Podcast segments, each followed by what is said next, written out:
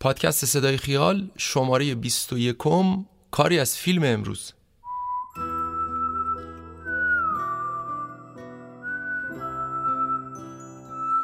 من دامون هستم غنبرزاده و این بار صدای ما رو از حوالی خیابان حافظ کوچه سام سابق میشنوید.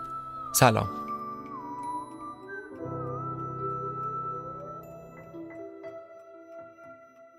خوشبختی رو من در فلسفه انسان می‌بینم یعنی در مکتب فکریش در مکتب معنویش تا, تا اونجایی که انسان با خودش بالبال بال نزنه بتونه اون صلح درونیش رو با خودش پیدا کنه بالاترین سرکتیبه خوشبختی برای من از دید منه. زمانی که انسان راه خودش رو می‌شناسه جهات ارتباطی خودش با مجموعه این کائنات به خصوص با انسانهای جامعش وقتی می‌شناسه به نظر من بالاترین اجری است که انسان بهش داده میشه. این بار سراغ هنرپیشه رفتیم که داستان زندگی پیچیده و عجیبی داره. هنرپیشه که از لحاظ چهره و زیبایی سرآمد دوران خودش بود. جوان عاشق پیشه سینمای ایران که در اوج جوانی با ستاره های زن دوران خودش از جمله گوگوش و فروزان هم بازی شد. هنرپیشه که یه جورایی میشه گفت آلندلون سینمای ایران بود و عین آلندلون هم تصمیم داشت نقش های متفاوتی بازی کنه و صرفا نون قیافش رو نخوره. هنرپیشه که هرچند از لحاظ کمیت کارنامه لاغری داره اما از لحاظ کیفیت از خیلی از هنرپیشه های قبل و بعد انقلاب کارنامه سنگین و درست حسابی تری داره. امروز می‌خوام درباره کسی صحبت کنم که به معنای واقعی کلمه از عرش به فرش رسید. سعید کنگرانی. چهارده مرداد 1333 سعید کنگرانی فراهانی به دنیا اومد. اون دو تا برادر بزرگتر از خودش داشت و یه خواهرم کوچیکتر از خودش. خونشون هم توی باب همایون بود. پدرش وقتی از سر کار برمیگشت همون می‌کرد نماز می‌خوند و بعد نوبت می‌رسید به حافظ خونی و فردوسی خونی و سعدی خونی حتی گاهی پدر پدرش یعنی پدر بزرگ سعید هم به جمعشون اضافه می‌شد و با هم در اشعار فارسی غرق می شدن. پدر سعید انسان خیر و نیکوکاری بود که تا جایی که می‌تونست و از دستش برمی اومد به فقرا و نیازمندا کمک می‌کرد حتی خود سعید جایی گفته هیچ وقت یادش نرفت که پدر برای نجات زندگی یه نفر که توی بیغولهی در محدوده گود عباسی زندگی می‌کرد پول قرض کرد. سعید با دیدن این چیزا رشد کرد و به قول معروف سر سفره پدر مادر بزرگ شد. اما اون دل مشغولی هایی هم داشت که توی همون سنین کودکی بروز پیدا کرد. تماشای تئاترای لالزار یکی از اون دل مشغولی ها بود. تابستونا که مدرسه تعطیل می‌شد با همکلاسیاش ردیف اول می نشستن و تئاترای اون زمان رو با دهن باز تماشا می‌کردن و محو داستان می شدن.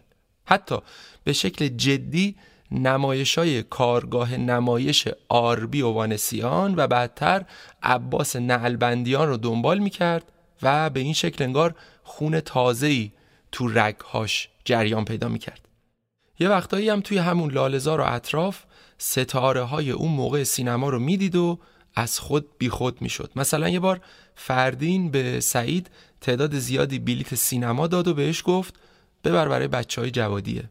حتی پسترش رو هم امضا کرد و بهش داد. این حرکت سعید رو بیش از پیش به دنیایی وارد کرد که انگار خودش هم دوست داشت بخشی از اون باشه. اون توی همین سنین خیلی کم تئاتری هم بازی کرده بود به نام مرده های بیکفن و دفن که نقش کوتاه و گذری یه پسر بچه رو داشت. ماجرای این نمایش این بود که اون زمان توی خیابون سعدی یه کلوپی بود به نام کلوپ تفریحات سالم که چند تا سالن ورزشی و هنری داشت و مدیر قسمت تئاترش هم علی نصیریان بود. اونجا بود که سعید برای اولین بار روی صحنه میره و نقش کوتاه بچه ای رو بازی می‌کنه که نازیا پدرش رو می‌کشن. این اولین قدم برای ورود به دنیای خیال هنری برای سعید بود.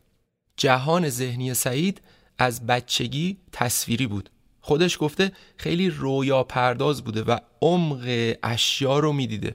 طوری که اسم کرده تمام اشیا جون دارن و وقتی بهشون خیره میشه اونا خودشونو بهش معرفی می‌کنن.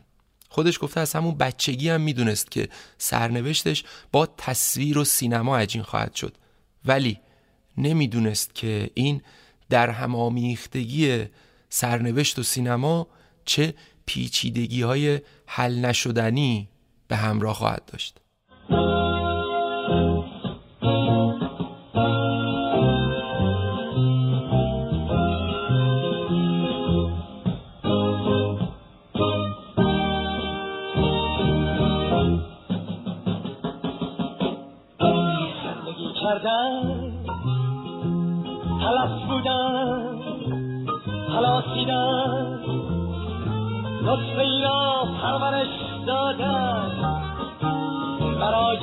زندگی کردن و این تکرار تکرار است تکرار. است تکرار و این تکرار تکرار است تکرار. است تکرار زندگی کردن. تلف بودن. پرورش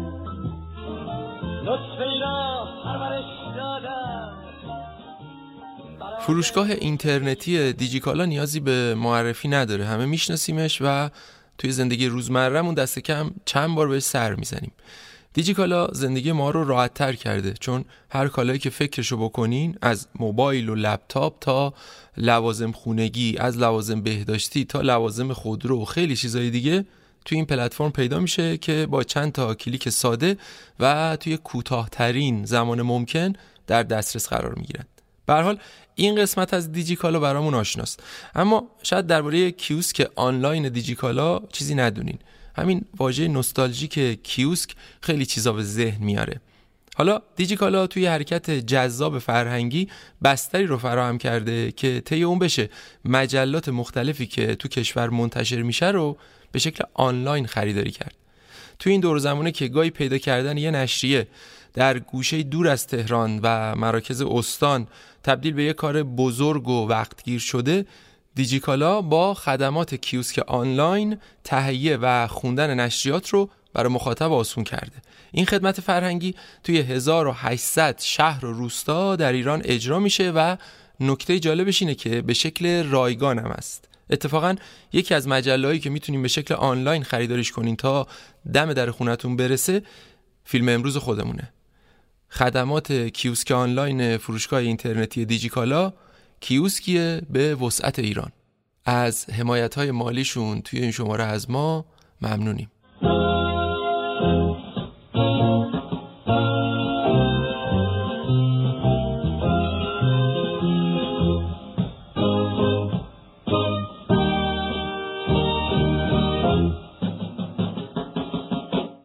همه جا عنوان شده که اولین حضور سینمایی سعید کنگرانی رضا موتوریه. اما این اشتباهه.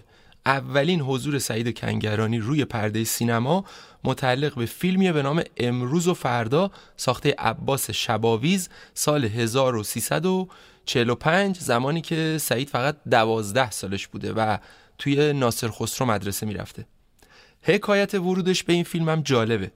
بهروز وسوقی و پدر سعید توی وزارت دارایی همکار بودن. گویا وسوقی مسئول مالیات های مستقیم بر درآمد بود. یه روز وسوقی به پدر سعید میگه توی رامسر مشغول ساختن فیلمی هستن که نیاز به چند تا بچه دارن. وسوقی تاکید می‌کنه که مسئولیت سعید رو بر می‌گیره و ازش مراقبت می‌کنه. پدرم که بهروز وسوقی رو به خوبی میشناخته هرچند میونه خوبی با سینما و بازیگر شدن پسرش نداشته رضایت میده و سعید همراه گروه برای فیلمبرداری به شمال میره. فیلم ساخته میشه و سعید هم توش نقش یکی از اون چند تا بچه ای رو داره که همراه بهروز وسوقی و همایون رفتن رامسر برای تعطیلات. تشخیص سعید کنگرانی توی اون همه بچه که در داستان حضور دارن سخته. دست کم من که نتونستم پیداش کنم. اسم سعید کنگرانی توی تیتراژ نوشته نمیشه. در واقع اسم هیچ کدوم از اون بچههایی که تو فیلم بازی کرده بودن توی تیتراژ نوشته نمیشه.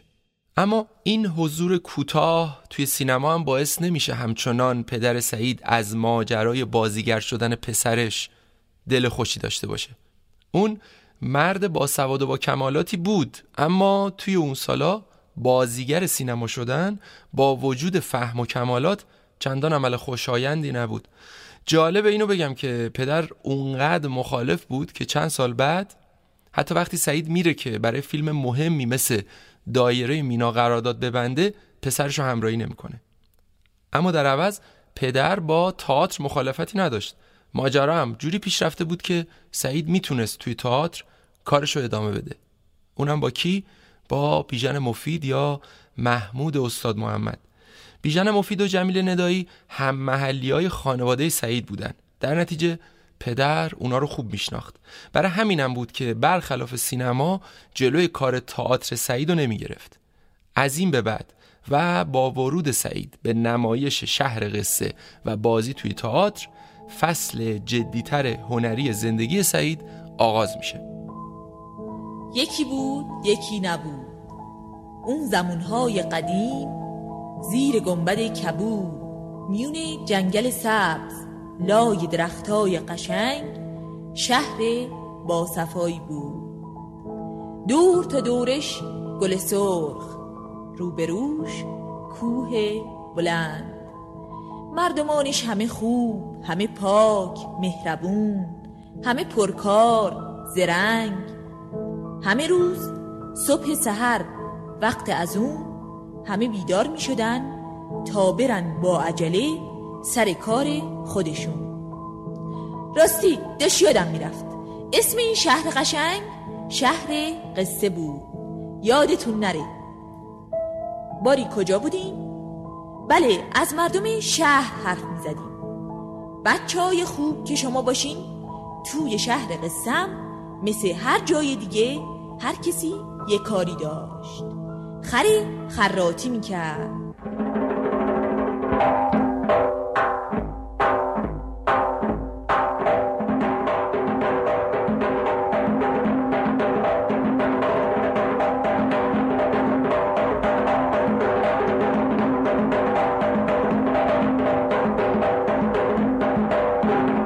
قلیونای خوب داریم.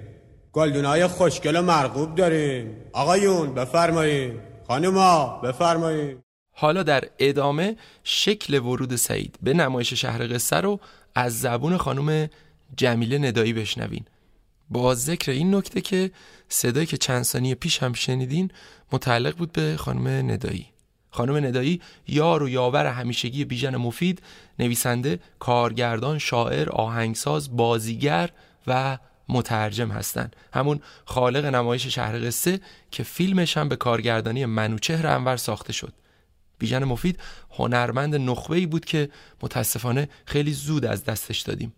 حرفای خانم ندایی نکته های جالبی در بر که برای اولین بار میشنویم سعید کنگرانی در محلی ما زندگی می کرد در محلی خانه مادری من. خیابان دلگشا ده متری مجاوری. در سال 1347 که ما اجراهای بسیار زیادی داشتیم در تئاتر سنگلج و بعد تئاتر اطلاعات بانوان به علت موفقیت شهر قصه دائما گاهی دو, دو بار در روز اجرا داشتیم. و بچههایی که در شهر قصه بازی می کردند خسته می شدن. در زمستان 1347 هومن مفید که نقش آقا موشه رو بازی می کرد و برادر بیژن مفیده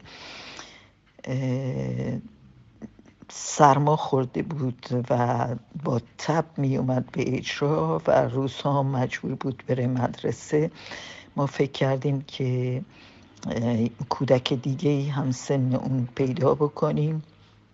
کلاس ششم دبستان بود که بتونه وقتی هومن مریض شد اون نقش رو بازی کنه. من در محله پسرهای محله رو میشناختم. دوستای برادرم بودن و خیلی از این بچه های جوون خواسته بودن که بیان وارد گروه ما بشن برای کارآموزی برای اینکه شهر قصه در واقع نتیجه یک سال و نیم شاید هم دو سال مدرسه کارآموزی تئاتر بود با تئوری های بیژن مفید. من بچههایی رو که جدید می اومدن مسئولشون بودم که باشون کارهای اولیه رو برای بازیگر شدن بهشون بیاموزم. و برای این نقش سید کنگرانی برادر بزرگترش در سینما کار می‌کرد در قسمت تهیه و دورا دور با خانواده ما آشنا بودن سعید رو وقتی به من معرفی کردند غیر از سعید بچه های دیگه هم بودند ولی من هر کدوم از این بچه ها رو تنهایی که از سینگ می و اونهایی رو که مناسب تر بودن از جمله سعید کنگرانی رو انتخاب کردم و خیلی سخت در واقع باهاش کار کردم که قبول کرد و خیلی جالب بود برای من. بچه خیلی پر انرژی بود و خیلی دوست داشت این کار رو تا موقعی که نقش رو بازی کنه به هر حال همه بچههایی که می باید مدت طولانی کارآموزی کردن منتها سعید رو من به سرعت باهاش کار کردم و خیلی زیاد برای اینکه هومن مفید مریض بود و می‌خواستیم حتما یه نفر جاش بازی کنه. اون شبی که سعید کنگرانی به جای هومن مفید بازی کرد مسعود کیمیایی اونجا اومده بود با بهمن و که حالا دلایلش متفاوته به این موضوع مربوط نمیشه. بعد از اجرا خیلی از بازی سعید کرگرانی رو من بهش معرفی کردم و خیلی خوشش اومد از کار سعید.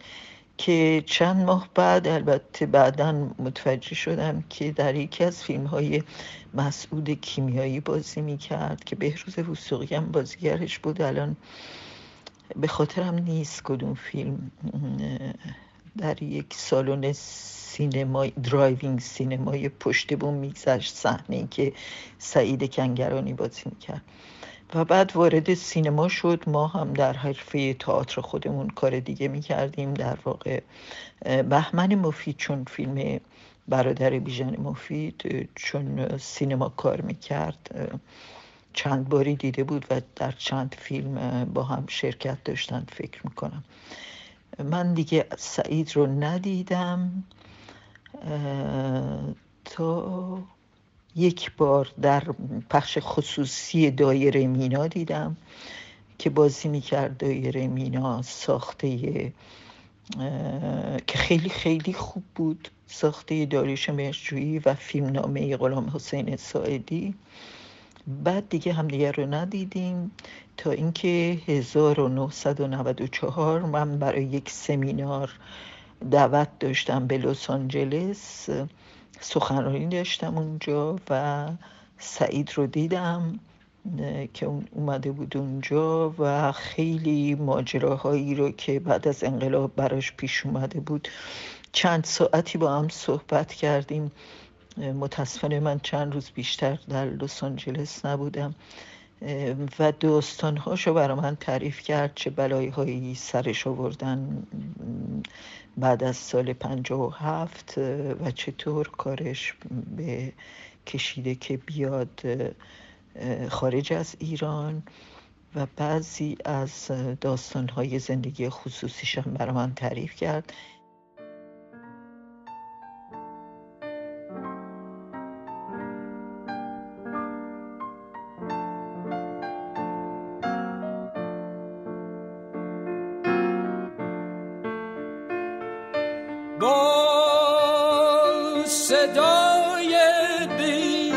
صدا مثل کو بلند مثل خواب کوتاه. یه مرد بود یه مرد.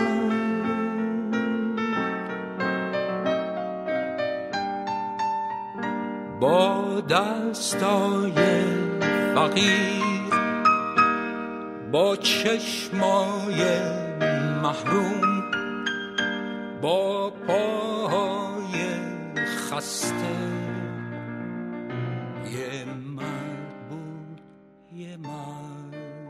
اما سعید که عاشق سینما و تصویر بود هیچ وقت وابسته تئاتر نشد و با اینکه می‌تونست با گروه حرفه‌ای و درست حسابی مثل گروه بیژن مفید کار کنه در نهایت اقبالش رو توی سینما دید و نمی‌دونست که چه چیزایی منتظرشه. سال 1349 دومین نقش سینمایی سعید کنگرانی توی فیلم رضا موتوری ساخته مسعود کیمیایی رقم می‌خوره توی سن 16 سالگی. سعید توی این فیلم یه نقش کوتاه داره به عنوان شاگرد قهوه خونه با چند خط دیالوگ. اینکه چجوری به این نقش می‌رسه رو هم که خانم ندایی توضیح دادن. به حال بازی توی همین صحنه‌های کوتاه اول نشون میده سعید کنگرانی به یه جوون خوشبرا رو تبدیل خواهد شد که می‌تونه شمایلی از یه ستاره رو یدک بکشه و دوم نشون میده که دارای اون استعدادیه که جمیله ندایی و بیژن مفید در سعید کشف کرده بودن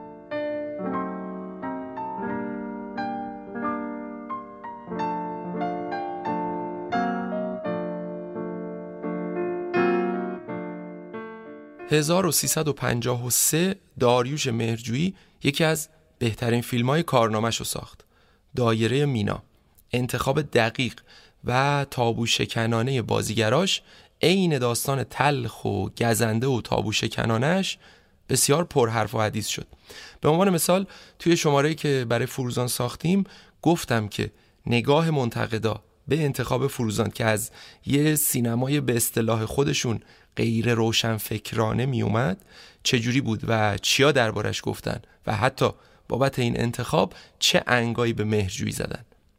انتخاب سعید کنگرانی تو اوج جوونی و خوشقیافگی برای نقشی که قرار بود یه جوون فرصت طلب و ترسناک رو به نمایش بذاره بسیار هوشمندانه بود.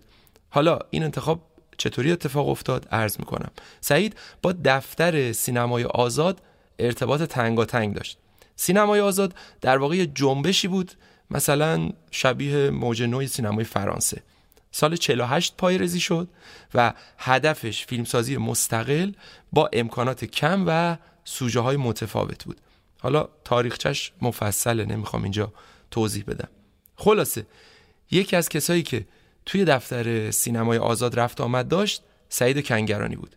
این ارتباط در واقع توضیح دهنده شکل انتخاب های سعید از دایره مینا به بعد هم هست.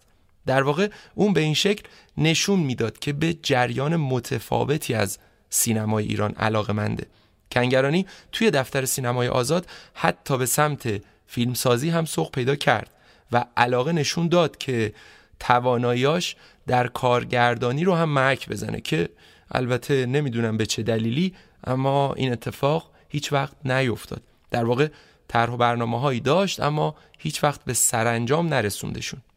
ارتباط با دفتر سینمای آزاد و فیلمسازای مستقل و خاص بود که باعث آشنایی سعید و داریوش مهرجویی شد. به هر حال بازی توی دایره مینا درست همون نقطه ای بود که تعریف سینمای ایران از هنرپیشه جوون اول عوض میشه. اون دیگه نه اهل مرا معرفته نه حتی اونقدر عاشق پیش است و نه حتی بزن بهادر و اهل درگیری های ناموسی و این حرفا. اینجا با جوونی از جنس جامعه طرفیم که درگیر سیاهیه. سعید کنگرانی شاید اولین هنرپیشه ای بود که در عین واقعی بودن و قابل لمس بودن ستاره شد و این نکته ای بود که اون آمدانه و با انتخاب های درست به سمتش رفت.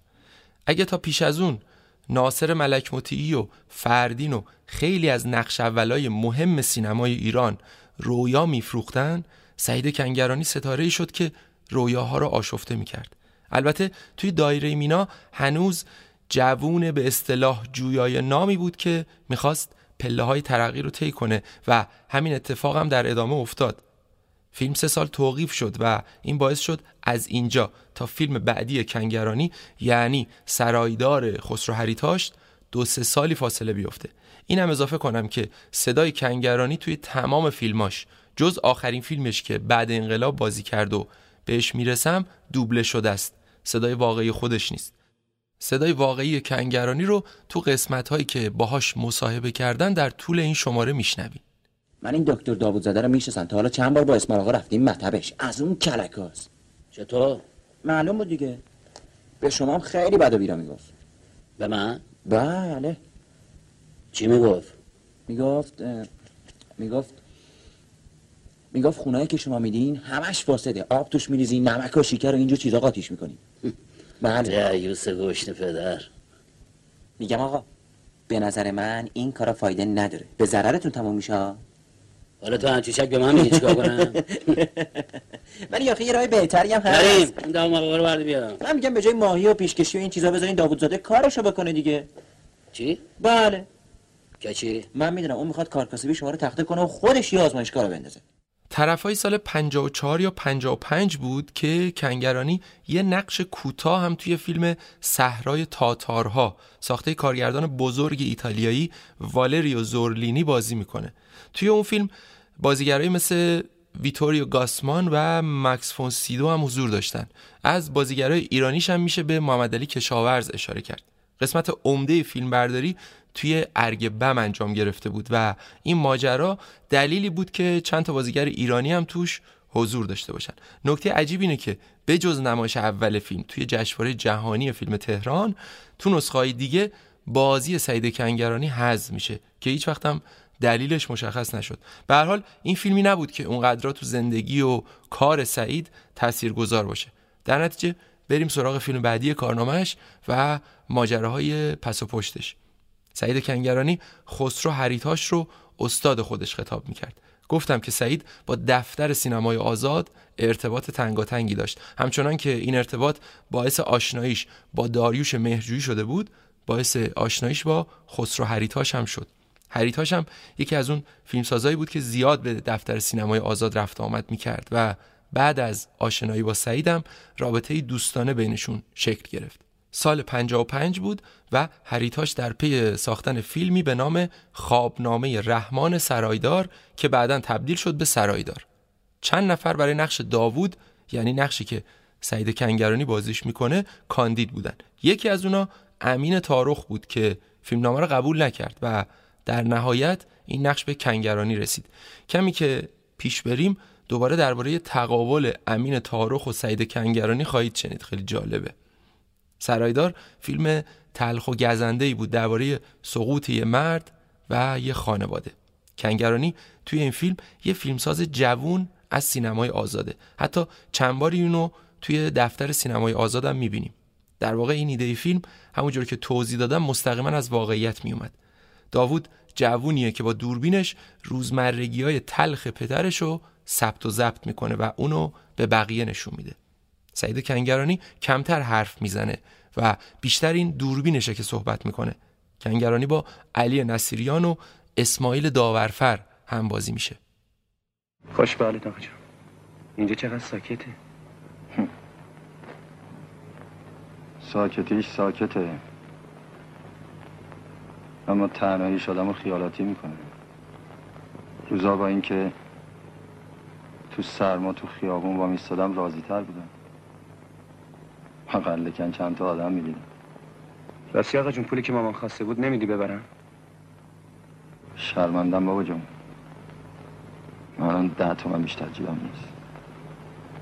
بابا جون هیچ فکر کردی امشب بابا بزرگ میشی؟ تو هم دایی میشی. دایی شدن من مسئله نیست. بابا بزرگ شدن تو که بعد از یه زحمت آخر عاقبتت اینه مسئله است. تو عبرت بگیر. اگه دو کلاس سواد داشتم عاقبت هم این نبود. خیلی هستن به جنگ امضا بکنن انگوش می‌زنن. اما پولشون از پارو بالا میره.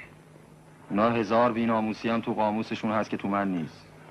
گناه من اینه.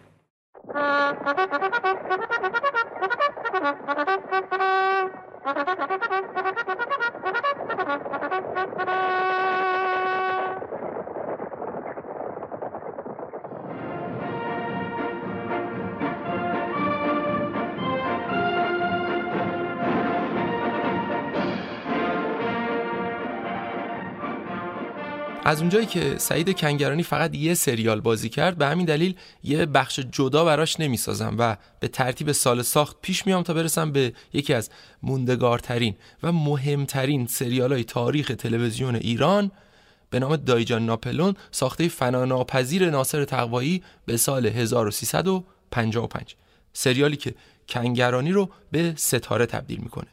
پیش از این در قسمت هایی که درباره استاد نصرت کریمی، استاد پروین سلیمانی و استاد غلام حسین نقشینه ساخته بودیم به این سریال اشاره کرده بودم و درباره جزئیات و اهمیتش حرف زده بودم. ناصر تقوایی از طریق خسرو حریتاش به سعید کنگرانی خبر میده که برای نقش اول این سریال انتخاب شده و بعد از اینکه سعید برای تست میره پیش تقوایی به سرعت انتخاب میشه.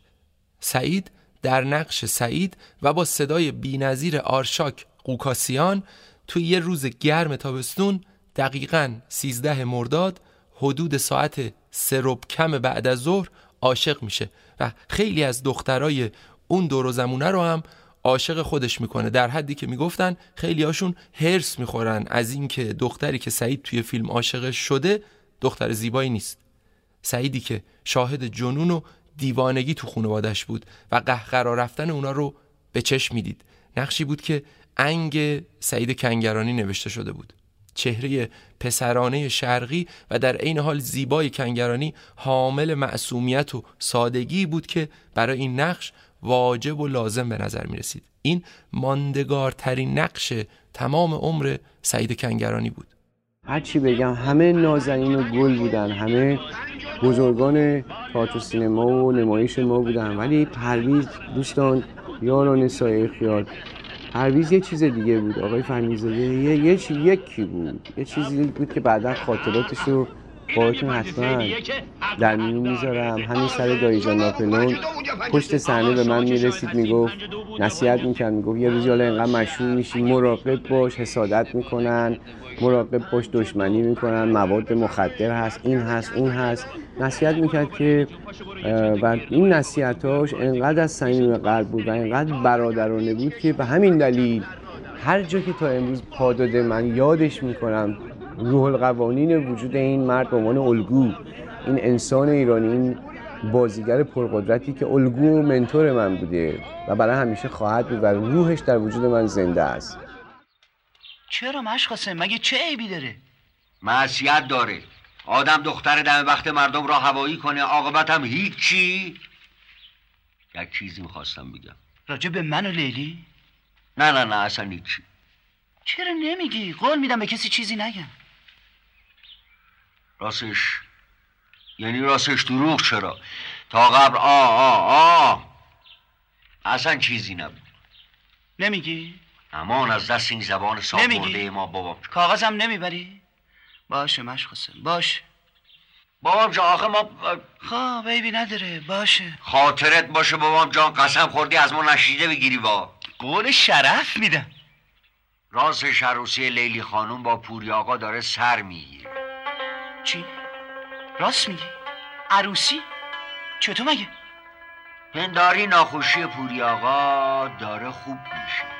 یعنی آن دوا و درمان دکتر کار خودشو کرده بابام جان قافلی آقای سرهنگ چقدر خرج دوا و درمان پوری آقا رو کردن؟ ما خودمان یک همشری داشتیم که مثل پوری آقا زودتر بگو خواهش می‌کنم هر چی می‌دونی بگو. والا بابام جان دروغ چرا؟ پوری آقا از وقتی که شما با لغت زدی به پنداری یکی از وردستای ناموسشان رو برداشتن. زیاد حال ندارن. پنداری نفس و نفس از ناموسشان رفته. اینا رو می‌دونم مشقاسه شما از کجا میدانی؟ پسر دکتر گفت. گفت یه روز در میون بابا چرخ الماس رو دل پوری می‌ذاره. ما رو باش که خیال می‌کنیم غیر از ما و آقا و آقای سرهنگ و دکتر و آقای پوری و پسر آقای دکتر و خانم آقای سرهنگ. با خود ما کسی نمیدانی. خلاصه پنداری آن قوه برقی که دکتر به دل روده پوری آقا کار می‌ذاره کار خودشو کرده یعنی خوب شده اما این پوری آقا باورشان نمیشه. پنداری دل و زهلشان رو باختن. حالا می‌خوان امتحانش کنن. می‌خوان امتحانش کنن؟ مگه میشه؟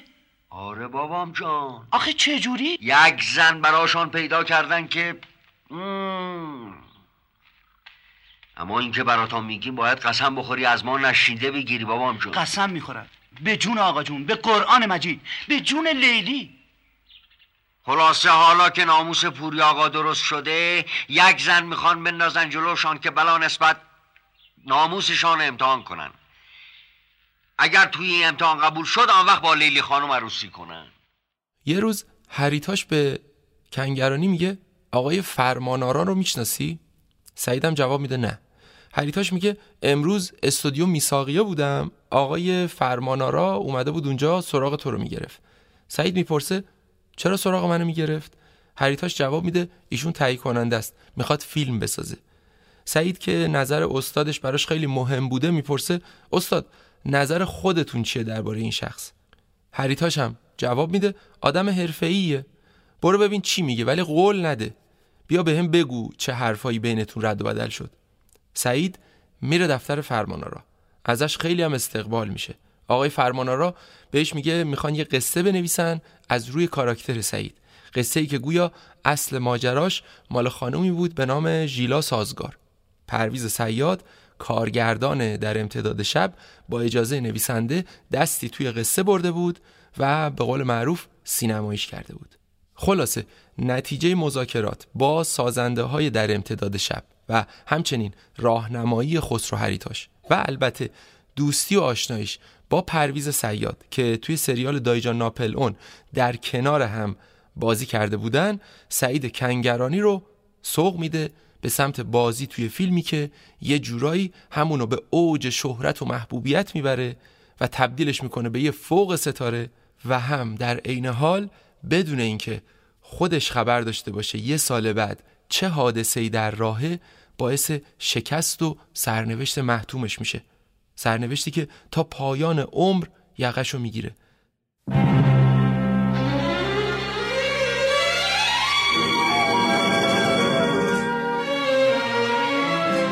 زخمی تر از همیشه از درد دل سپردن. سرخورده بودم از عشق. در انتظار مردن. با قامتی شکسته از کوله بار قربت در جستجوی مرهم راهی شدم زیارت. رفتم برای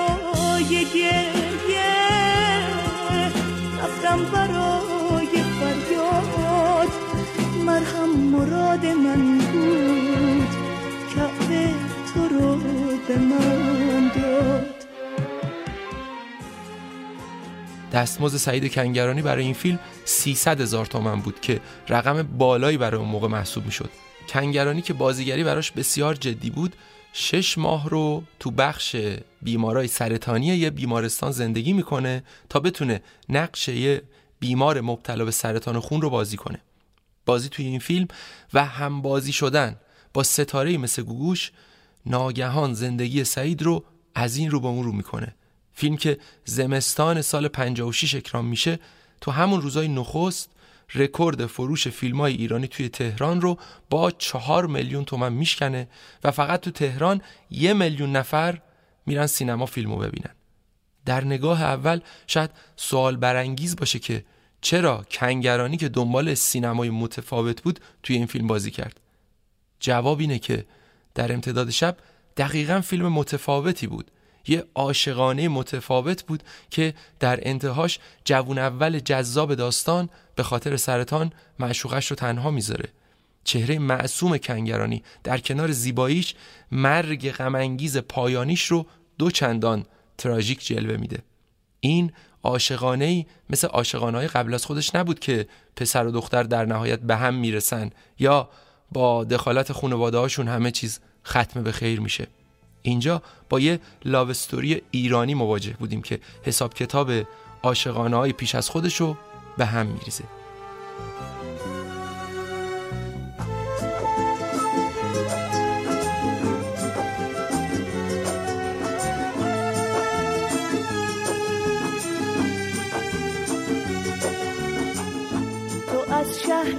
غریب بینشونی اومدی.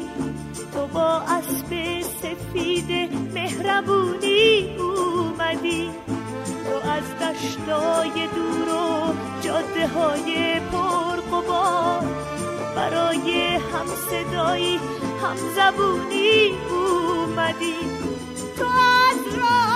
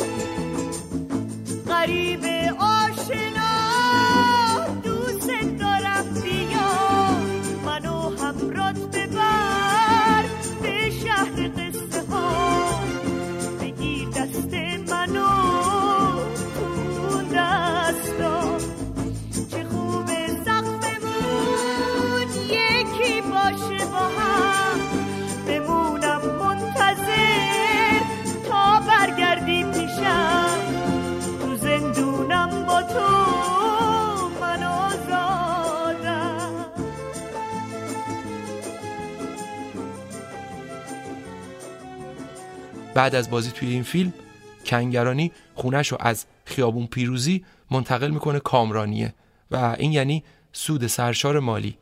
فیلم نه تنها توی گیشه پر سر و صدا میشه بلکه انواع و اقسام شایعه ها هم از رابطه سعید و گوگوش سر زبونا میفته تا بازار شایعات هم داغ بمونه. در فیلم در امتداد شب سعید کنگرانی عاشق گوگوش بود. بله. و معمولا برای ساخت یک فیلمی حدود یک سال طول می‌کشه گاهی اوقات. گاهی اوقات. آیا تو این یک سال احساس دیگه هم پیدا کردید شما به گوگوش؟ نه خیر ما فقط همکار بودیم. نه چون همیشه در صبح تا شب از نقش عاشقانه تمرین می‌کردید. به این خاطر شاید انسان یه جوری هم دلش وابسته بشه. نه وابستگی که خب برای اینکه در شرایط زمان مکانی بودیم که من درک می‌کردم ایشون تعهدات زندگی شخصی خودشو داره. منم تعهدات شخصی خودم داشتم. بله می‌تونه این احساس از یه زاویه دیگه تو دل آدم قنچ بزنه. می‌تونه نه اینکه نزنه.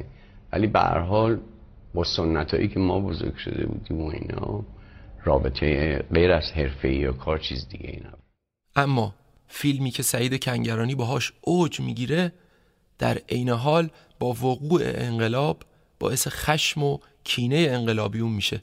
در واقع کنگرانی تا میاد از بازی توی این فیلم استفاده کنه و اونو به فرصتی تبدیل کنه که باعث پیشرفت بهترش توی سینما بشه و به قول معروف لذتشو ببره یهو همه چی عوض میشه.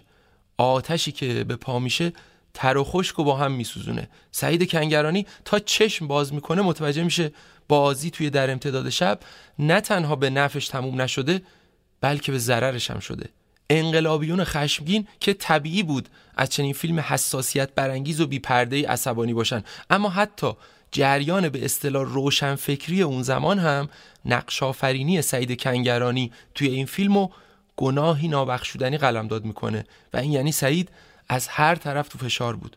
اون فقط سعی داشت یه فیلم متفاوت و خوب بازی کنه اما جریان وقایع اونو به سمت دیگه ای هل داد.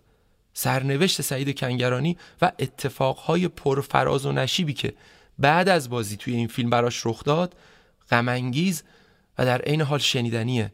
خودش توی آخرین مصاحبهاش گفته بود چهل ساله که چوب بازی توی این فیلم خوردم. تو اینجا چی کار می‌کنی؟ سلام. گفتم تو اینجا چی کار می‌کنی؟ منم گفتم سلام. پیادشین خواهش می‌کنم. هنوز جواب سلام اما ندیدی. خیلی خوب سلام. حالا منو بدین دست پلیس چون با پیاده کردنم از شهرم راحت نمیشی. یا منو بدین دست پلیس یا دفعه دیگه از دودکشو بخوری میام تو اتاق خوابت. استغفر آخه یه وقت آدمی زاد نیست که اینجوری تلف بشه. کی وقتش طرف میشه؟ من یا شما؟ خب معلومه تو. چه نتیجه از این کارا به دست میاری؟ حداقل جواب یه نامه رو. این توقع خیلی زیادیه. گفتم که جواب نامتو میفرستم. چه؟ چه مدت باید وقتمو در انتظار طرف کنم که پستچی کی نامر میاره شما که نگران تلف شدن وقت منی خواهش می‌کنم بهم جواب بدید. خب جواب تو همین الان میدم. تو نامت چی نوشتی؟ بگو تو جوابشو بگو. نمی‌خوام بی فکر جوابمو بدین. این یه جور از سروا کردنه. بله به من شاید نتونم اون که نوشتم رو حرف بزنم. چرا؟ خیلی جنبه شاعرانه داری؟ نه. از سر تا پای انتقاد. به کارایی که می‌کنیم. به دلبستگی های علکی که داریم یا خیال می‌کنیم که داریم. منتها نه از دیده آدم منتقد از دیده آدم عاشق. در ادامه ماجرا صحبت‌های آقای هوشنگ گلمکانی رو میشنویم درباره آشناییش با سعید کنگرانی و در ادامه نظر ایشون رو میشنویم درباره فیلم در امتداد شب و سرنوشت سعید کنگرانی. من خونه های قبلی سعید کنگرانی رو نمی‌دونستم کجاست ولی اواخر سال 57 و ماههایی از سال 58 ما با هم همسایه بودیم. در قلحک پشت باغ تابستونی سفارت انگلیس در فرعی بود در ابتدای خیابان دستور که الان اسمش از قلندری. یک خیابان فرعی خیلی کوتاهی بود. خونه نبشیش خونه سعید کنگرانی بود. بغل دستیش ما زندگی می‌کردیم. هر دوتا هم طبقه همکف بودیم و به حیات راه داشتیم. بین دو تا حیاتمون یه دیوار خیلی کوتاه بود که گاهی وقتا وای میستادیم اون اون طرف دیوار من این طرف دیوار با هم حرف می‌زدیم. و یه آشنایی قبلی هم بود به خاطر اینکه من سال 56 یه مصاحبه با او کرده بودم برای مجله ستاره سینما. به نظرم مصاحبه خوبی بود. هم مصاحبه بود که توش خودشو آرتیست کوچولو یا فردید کوچولو توصیف کرده بود. و همین زمینه آشنایی بعد منجر شد به اون همسایگی. بعد شرایط ما در نیمه دوم سال 58 ناچار شدیم از اون خونه نقل مکان کنیم. وقتی ما از اون خونه رفتیم دیگه کنگرانی رو من ندیدم و بعد شنیدم که مهاجرت کرده رفته خارج از کشور. سالی که برگشت ایران و از خبر بازگشتش من نشنیده بودم ولی به طرز غیر منتظره ای یه روز به من زنگ زد و گفت من برگشتم ایران و ادعا می‌کرد که اولین کسی هم که بهش زنگ زدم تو بودی. حالا من فکر کردم شاید به خاطر همون مصاحبه و آشنایی اون قبل از انقلاب و اوایل انقلاب بود که گفت به تو زنگ زدم و حالا قرار می‌ذاریم با هم دیگه یه دیداری داشته باشیم. ولی این دیدار هم اتفاق نیفتاد. نه اون زنگ زد و نه من پیگیری کردم و عجیبه که توی سالهای بعد که در ایران هم زندگی می‌کرد هیچ وقت توی محافل سینمایی مراسم نمایش فیلم ها جشنواره ها هیچ وقت من کنگرانی رو ندیدم اصلا. خب مرگش خیلی متاثرم کرد. به حال خیلی آدم سمپاتیکی بود و همدلی جلب می‌کرد. سال 97 که مرد من یک مطلبی نوشتم در مجله فیلم با عنوان جذابیت مرگبار. توضیحاتی دادم در مورد زندگیش و کارنامش و به خصوص نکته اصلی زندگیش و اون هم هم بازی شدن با گوگوش در فیلم در امتداد شب بود. حالا اون یه تیکه از مطلب اینجا می‌خونم. نکته مهم و ویرانگر زندگی سعید کنگرانی هم بازی شدن او با سوپرستار زمانش بود. حاوی صحنه های دو نفره که تا آن زمان از چهره محبوب سینما و آواز سابقه نداشت. به شدت معتقدم اگر به جای گوگوش بازیگر دیگری نقش پروانه را بازی می‌کرد سعید کنگرانی چنین سرنوشت تراژیکی پیدا نمی‌کرد. ادعای بزرگی است و اثباتش هم تقریبا غیر ممکن است. اما شخصا اعتقاد راسخ به این نظریه دارم. همبازی شدن کنگرانی با سوپرستار محبوب و دریغ انگیز زمانش که آن همه توجه و نگاه به سویش بود آن همه کشته مرده داشت و به تعبیر شاعر صد قافل دل همراه او بود در سرزمین ما بیتاوان نمیماند. حتی اگر انقلاب نمی‌شد.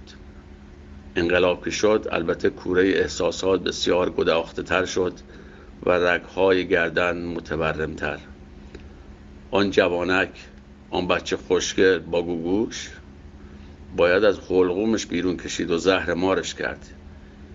اینجور کامیابی ها اینجا تاوان سختی دارد که دیر یا زود دامن کامیابان را می‌گیرد. اما همان معصومیت ذاتی چهره کنگرانی باعث شد با او با تندی و خشونت رفتار نشود. ابریشم به جای تیغ به کار گرفته شد. مثل باب هم به سر بریدن. بله به نظرم سعید کنگرانی زندگی تراژیکی داشت به خاطر این موفقیت.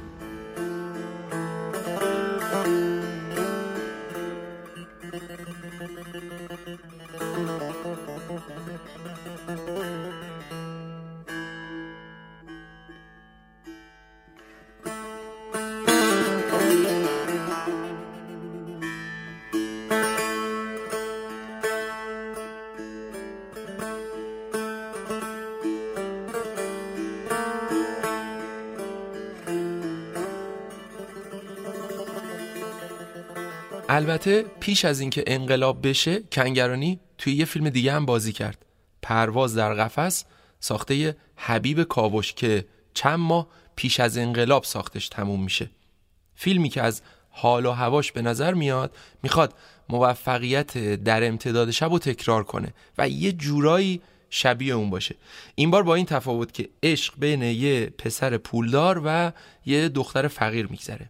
مرگ تلخ پایانی زوج عاشق در امتداد شب و به یاد میاره و بازم تأییدیه به اینکه کنگرانی نماینده جوون اول زیبای سینمای ایرانه که در اوج عشق ناکام میمونه.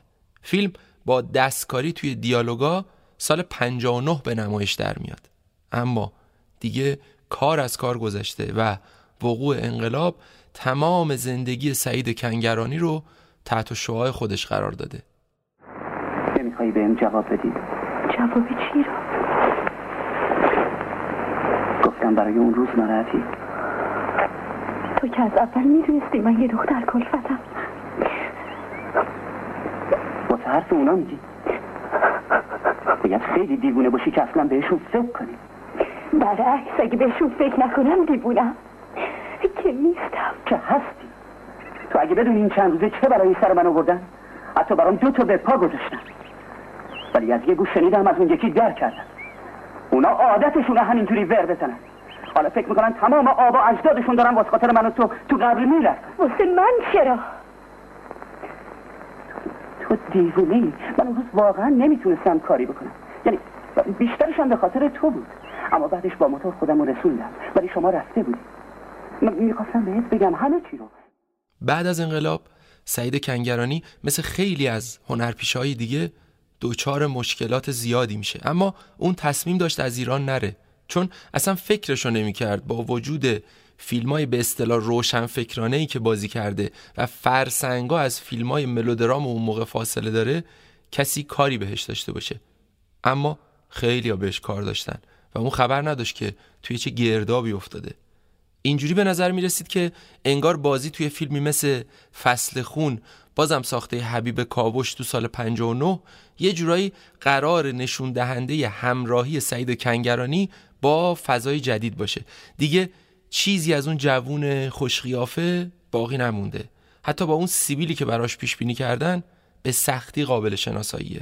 انگار آمدانه قرار بود اون چهره جذاب در هم شکسته بشه. اگه در امتداد شب و بازی نکرده بود شاید شاید ماجرا اینجوری پیش نمی رفت اما اون فیلم لکهی روی پیشونی سعید کنگرانی انداخته بود که به این راحتی ها پاک نمی شد خوب نیست آدم اینقدر نامرد باشه. قربون دهنت. اینه باید به پیرای دریا گفت. جون یه دقیقه بیشتر اومد. تو نبودی. یه روز یه سیاد دریای جنوب تو این قهوه خونه یه حرفی زد. می‌دونی چی می‌گفت؟ نه. اما بذار فکر کنم. صحبت از یک به پنج و این حرفا که نبود. ها فهمیدم. حتما گفته دوره بر اون دریا. هیچ گندابی نیست تا سیادای پیر آخر عمری خودشونو بندازن اون تو. نه از گنداب حرفی نمی‌زد. از کوسه مایی حرف می‌زد. می‌گفت کوسه تا چل تا قلاب فولادی رو نشکنه. تا چل تا تو رو ته دریا با خودش نبره روغنشو به آدمی زاد نمیده. خب.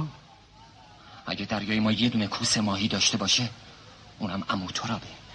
اگه سرهنگ با شیرات هم رو هم بریزه نمی‌تونه چهل تا قلاب فولادی داشته باشه. اینو می‌دونستی؟ سال 60 سعید کنگرانی توی یه فیلم دیگه هم بازی کرد که اسمش بود گرداب ساخته حسین دوانی. محمد علی کشاورز و فخری خوروش بازیگرای دیگه فیلم هستن.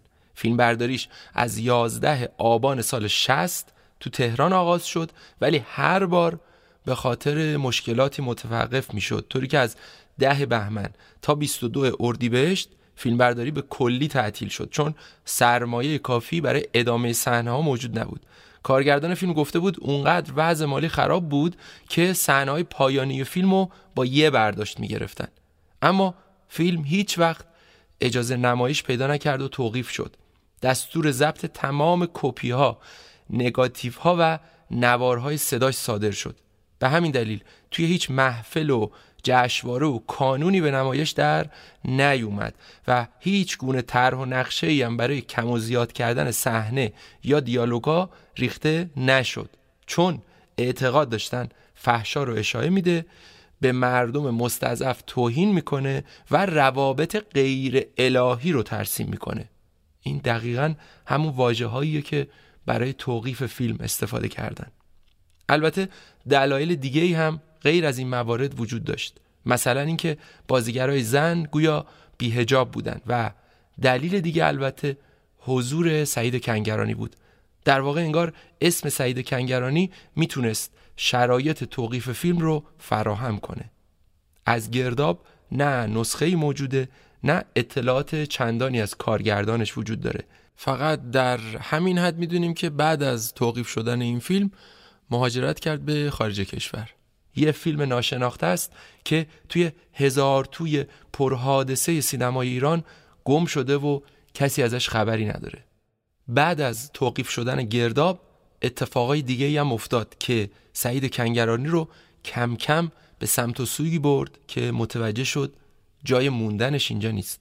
یکی دو سال بعد از گرداب یعنی تقریبا سال 63 رسول صدر عاملی که هم سن و سال و همکلاسی قدیمی کنگرانی بود تصمیم می‌گیره نقش جوون نابینای گلهای داوودی رو بهش بسپاره. اما خب این اتفاق نمیفته چون متوجه میشه ممنوع تصویر شده.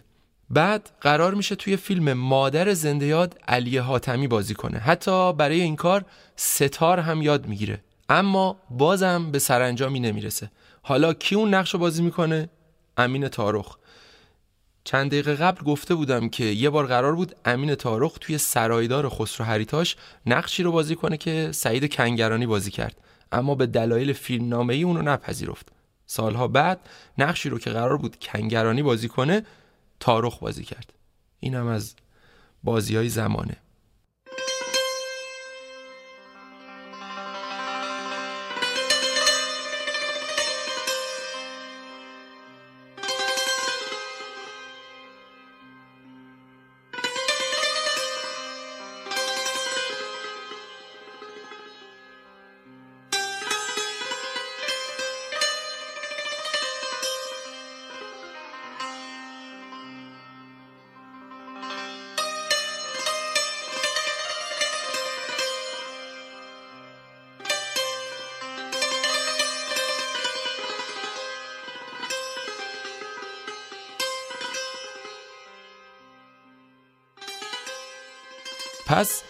کنگرانی از مادر جامون از طرف دیگه حتی قرار بود توی یکی از کارهای داریوش مرجویی هم بازی کنه که نقشش تو فیلم دانشجوی دانشگاه تهران بود و گویا عزت الله انتظامی هم نقش پدرشو داشت. کنگرانی برای این نقش حسابی آماده میشه و حتی به گفته خودش با دانشجوها هم نشست و برخواست می‌کنه تا فضای فیلم بیشتر دستش بیاد. اما موقعی که به مرحله عمل نزدیک میشن رسما اعلام می‌کنن سعید کنگرانی ممنوع کاره و نمی‌تونه بازی کنه. یعنی حلقه پیرامون کنگرانی روز به روز تنگتر میشه. اون که به قول خودش هیچ وقت پاسخ روشن و سریحی در زمینه ممنوع کاری از مسئولای امر نشنیده بود اما در نهایت انگار به شکل غیر مستقیم یه جورایی متوجهش می‌کنن که جاش اینجا نیست. بعد کم کم همه چیز برای کنگرانی واضح تر میشه. چرا؟ چون بازجویا شروع میشه. آزار و اذیت ها ادامه پیدا می‌کنه و کنگرانی مجبور بود به شایعه ها درباره خودش پاسخ بده. حتی به گفته خودش به خاطر چهرش هم براش مشکل درست می‌کردن. انگار زیبایی و جذابیت چهرش آدمای اون دوران رو اذیت می‌کرده و تاب و تحمل دیدن چیزای قشنگ رو نداشتن. حتی مدتی زندان میفته و چند بار اعدامای ساختگی براش ترتیب میدن. خونه و اموالش رو مصادره می‌کنن و خلاصه از این کارا. کنگرانی وقتی به خودش میاد که می‌بینه داره رنج زیادی رو تحمل می‌کنه.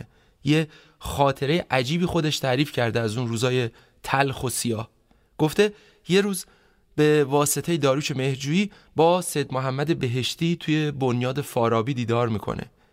مهجویی از شخصیت بهشتی و خط مشش حرف زده بوده و کنگرانی تصور می‌کرده ممکنه فرجی بشه. وسط بحث و گفتگو با بهشتی بوده که یهو یه نفر بدون اینکه در بزنه سرشو میندازه پایین میاد تو اتاق.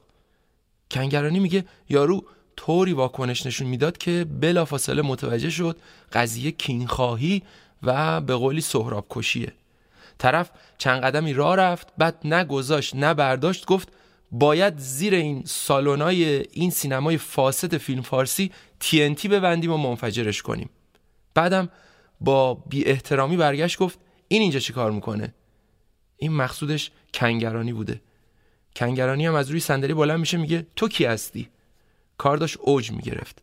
وقتی توی روی طرف وامیسته بهشتی ورود می‌کنه به کنگرانی میگه ایشون آقای مقبل باف هستن. شما ببخشید به دل نگیرین. در نهایت هم کنگرانی میگه به احترام بهشتی اومده. ولی بسیار متاسفه که با چنین افراد لومپنی هم نشینه. مخمل باف هم برمیگرده میگه تا من هستم اجازه نمیدم تو کار کنی. کنگرانی هم جواب میده توی سینمایی که قرار تو امثال تو براش تصمیم بگیرن من چهار تکبیر حافظی رو به پا می‌زنم و خدافزی می‌کنم. بله چنین اوضاعی بوده. اوضاعی که البته هنوزم آشناست. اوضاعی اذیت کننده و ویرانگر. کنگرانی می‌بینه نه تنها خودش داره از پادر میاد بلکه از اون بدتر اینکه خانوادهش هم دارن اذیت میشن. مادرش به خاطر همین فشارهایی که وجود داشت دچار بیماری میشه. تا اینکه یه روز برمیگرده به پسرش میگه تو از ایران برو. هر جا که زنده باشی نام زنده و حضور سلامت تو منو از زنده نگه میداره. سعید کنگرانی ناچار میشه دستور مادر رو اطاعت کنه. به قول خودش انگار سرنوشتش اینجوری رقم خورده بود. هر چی تلاش کرده بود تا بتونه بمونه و کار کنه فایده ای نداشت. در امتداد شب امتداد سیاه بختی های ستاره ای شد که فاصله عرش تا فرشش خیلی کم بود. اون همه چیز رو از دست داده بود و حالا فقط می‌خواست دست کم در آرامش به زندگی ادامه بده. سال 67 سالی بود که سعید کنگرانی ایران رو ترک می‌کنه.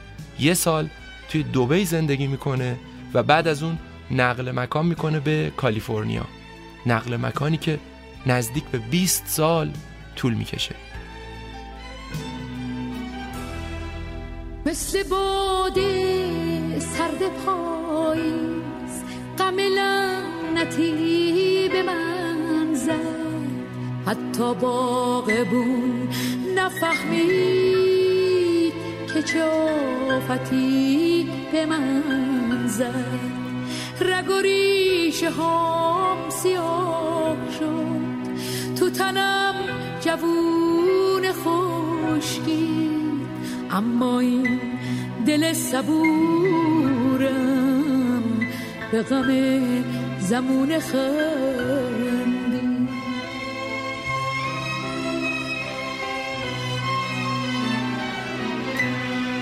آسمون مست جنونی. آسمون تشنه خونی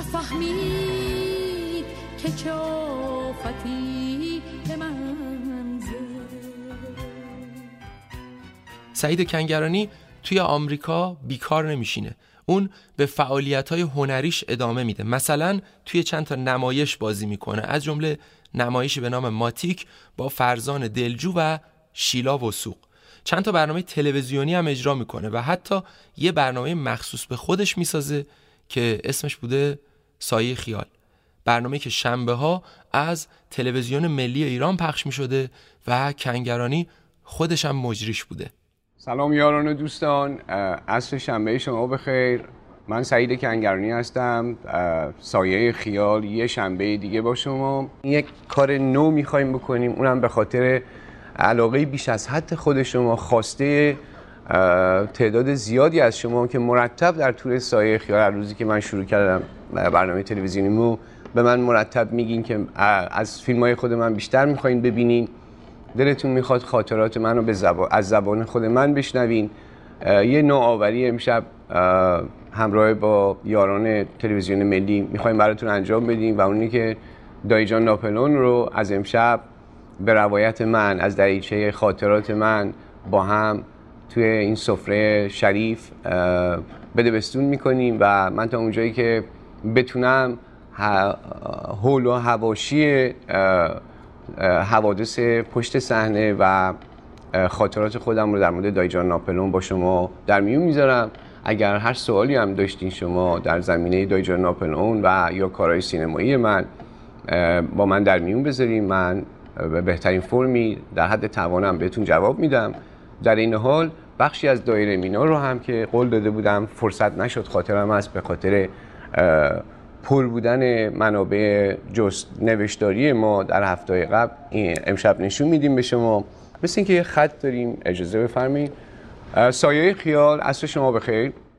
حتی عضو سندیکای بازیگران میشه.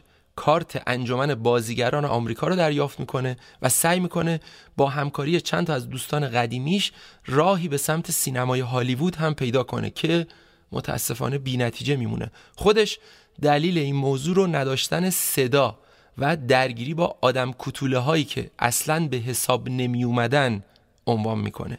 کنگرانی که به گفته خودش همسایه جیمز استوارت بوده و از نزدیک با کیفیت زندگی و با فعالیت های این ستاره آشنا بوده توی آمریکا با یه خانم آمریکایی ازدواج می‌کنه و صاحب پسری میشه به نام آریان.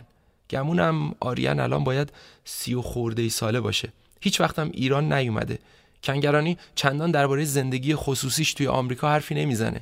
فقط چند تا عکس ازش در کنار آریان نوزاد منتشر میشه و البته یه بارم تو یکی از همین برنامه های سایه خیال آریان 7 ساله رو برای چند ثانیه میاره جلوی دوربین. جان سلام. جانم سلام عرض می‌کنم عزیزم. منو می‌شناسی؟ نه نازنین صداتون خیلی ضعیف میاد. من فرهاد هستم. فرهاد جان. قربونت برم. دایی جان. بچم دایی حالت چه؟ پسر خواهر من هستن یاران. فرهاد جان حالت خوبه دایی؟ قربونت تو برم تو مرد مرد. ببین قسمت چجوری من تو امریکا باید باشم و برنامهتون رو خونه یکی از دوستام هستم دارم می‌بینم. دایی جون به من زنگ بزن به من بگو کجایی؟ من الان فلوریدا هستم. خب. دوشنبه هم برمیگردم میرم تورنتو. آره؟ ولی اگه فردا می‌تونی به این شماره به من زنگ بزن شماره تو حداقل به من بدی. به من ب...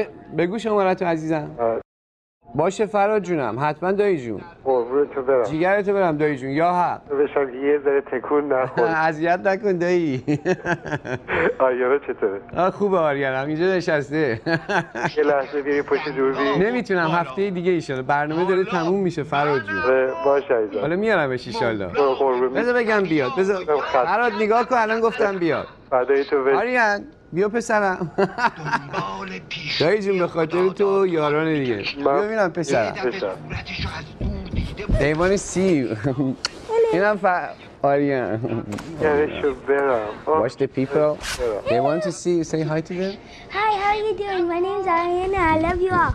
I love you too okay, باباجی. Say bye to them. Then next, next week. Next week I'm gonna invite him to be with me in my show as the guest star. Okay, بابا جون. Thank you. پسرم. فراد جونم. بودم عزیزم دایی جون دیدی؟ قلندر ما رو. وای وای وای وای این ما رو سوزونده اینجا نگه داشته دیگه. بش برم نگرتو برم. من بهت فراد جونم زنگ می‌زنم دایی. خطات من حتما دایی جونم حتما. قربونت برم قربونت برم یا حق. فقط اینجا هستم یا حق بهت امشب زنگ می‌زنم دایی یا حق. خدا نگرتو برم.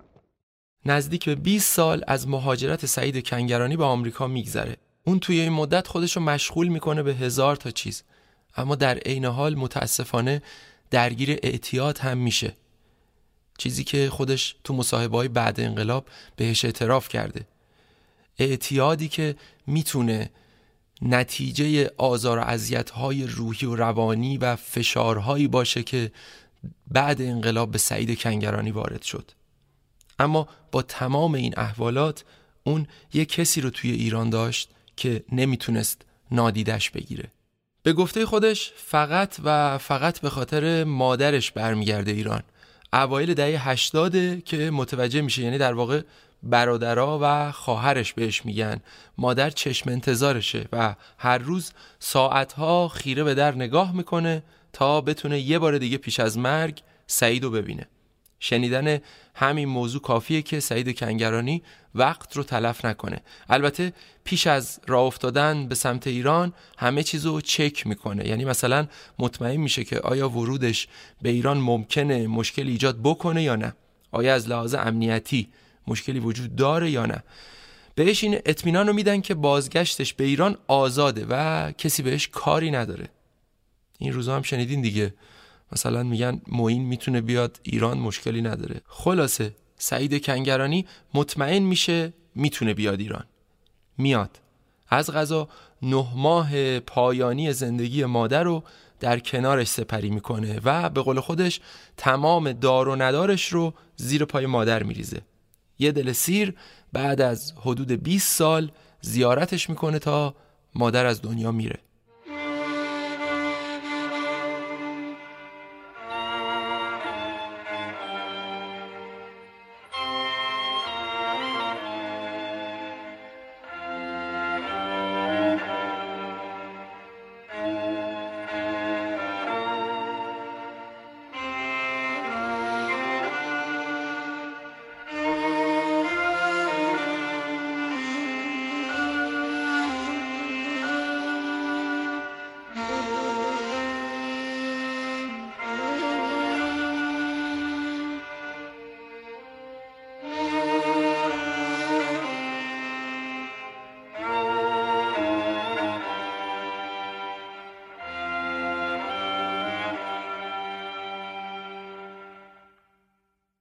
اما این بازگشت شروع مشکلات ریز و درشت دیگهی برای کنگرانیه. از همون لحظه ورود به فرودگاه کتبسته میبرنش بازجویی. اولین بازجویی بعد از 20 سال. من حتی شنیدم چشم بسته میبرنش. نمی‌دونم این موضوع تا چه حد صحت داره اما حرفی بوده که خودش به شخصی زده. حتی از قول همون شخص شنیدم که توی همون فرودگاه بهش گفتن تو برگشتی اینجا که دوباره اسم گوگوشو مطرح کنی.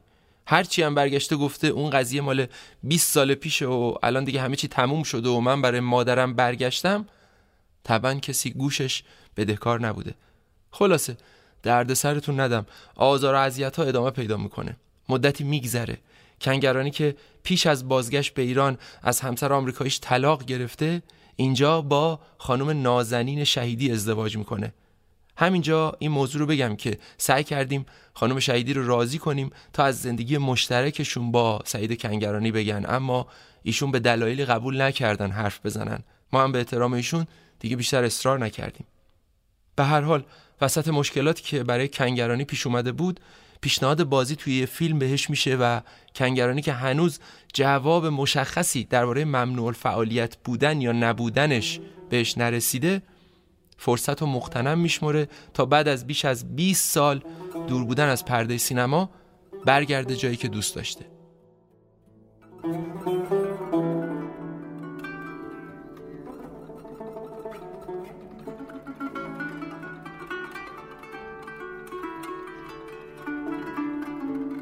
سینما کالا کننده برترین برندهای تجهیزات حرفه‌ای سینمایی، تلویزیونی و استودیویی. و همچنین ارائه دهنده راهکارهای نوین نورپردازی با شعار کالای اصل را گران نخرید یکی از حامیان مالی این شماره ما هستند که ازشون ممنونیم.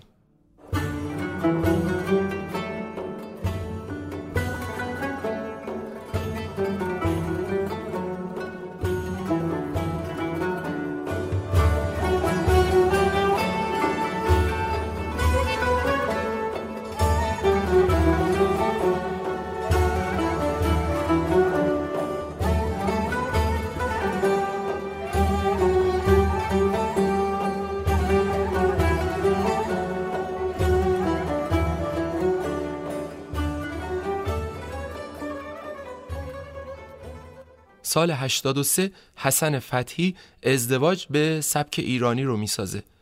تهیه کننده زندیات علی معلم بوده. علی معلم متوجه شده بوده که مدتی کنگرانی برگشته ایران. همین یه فکر جذابی به سرش میندازه که از کنگرانی بخواد نقش خاندایی داستان رو بازی کنه.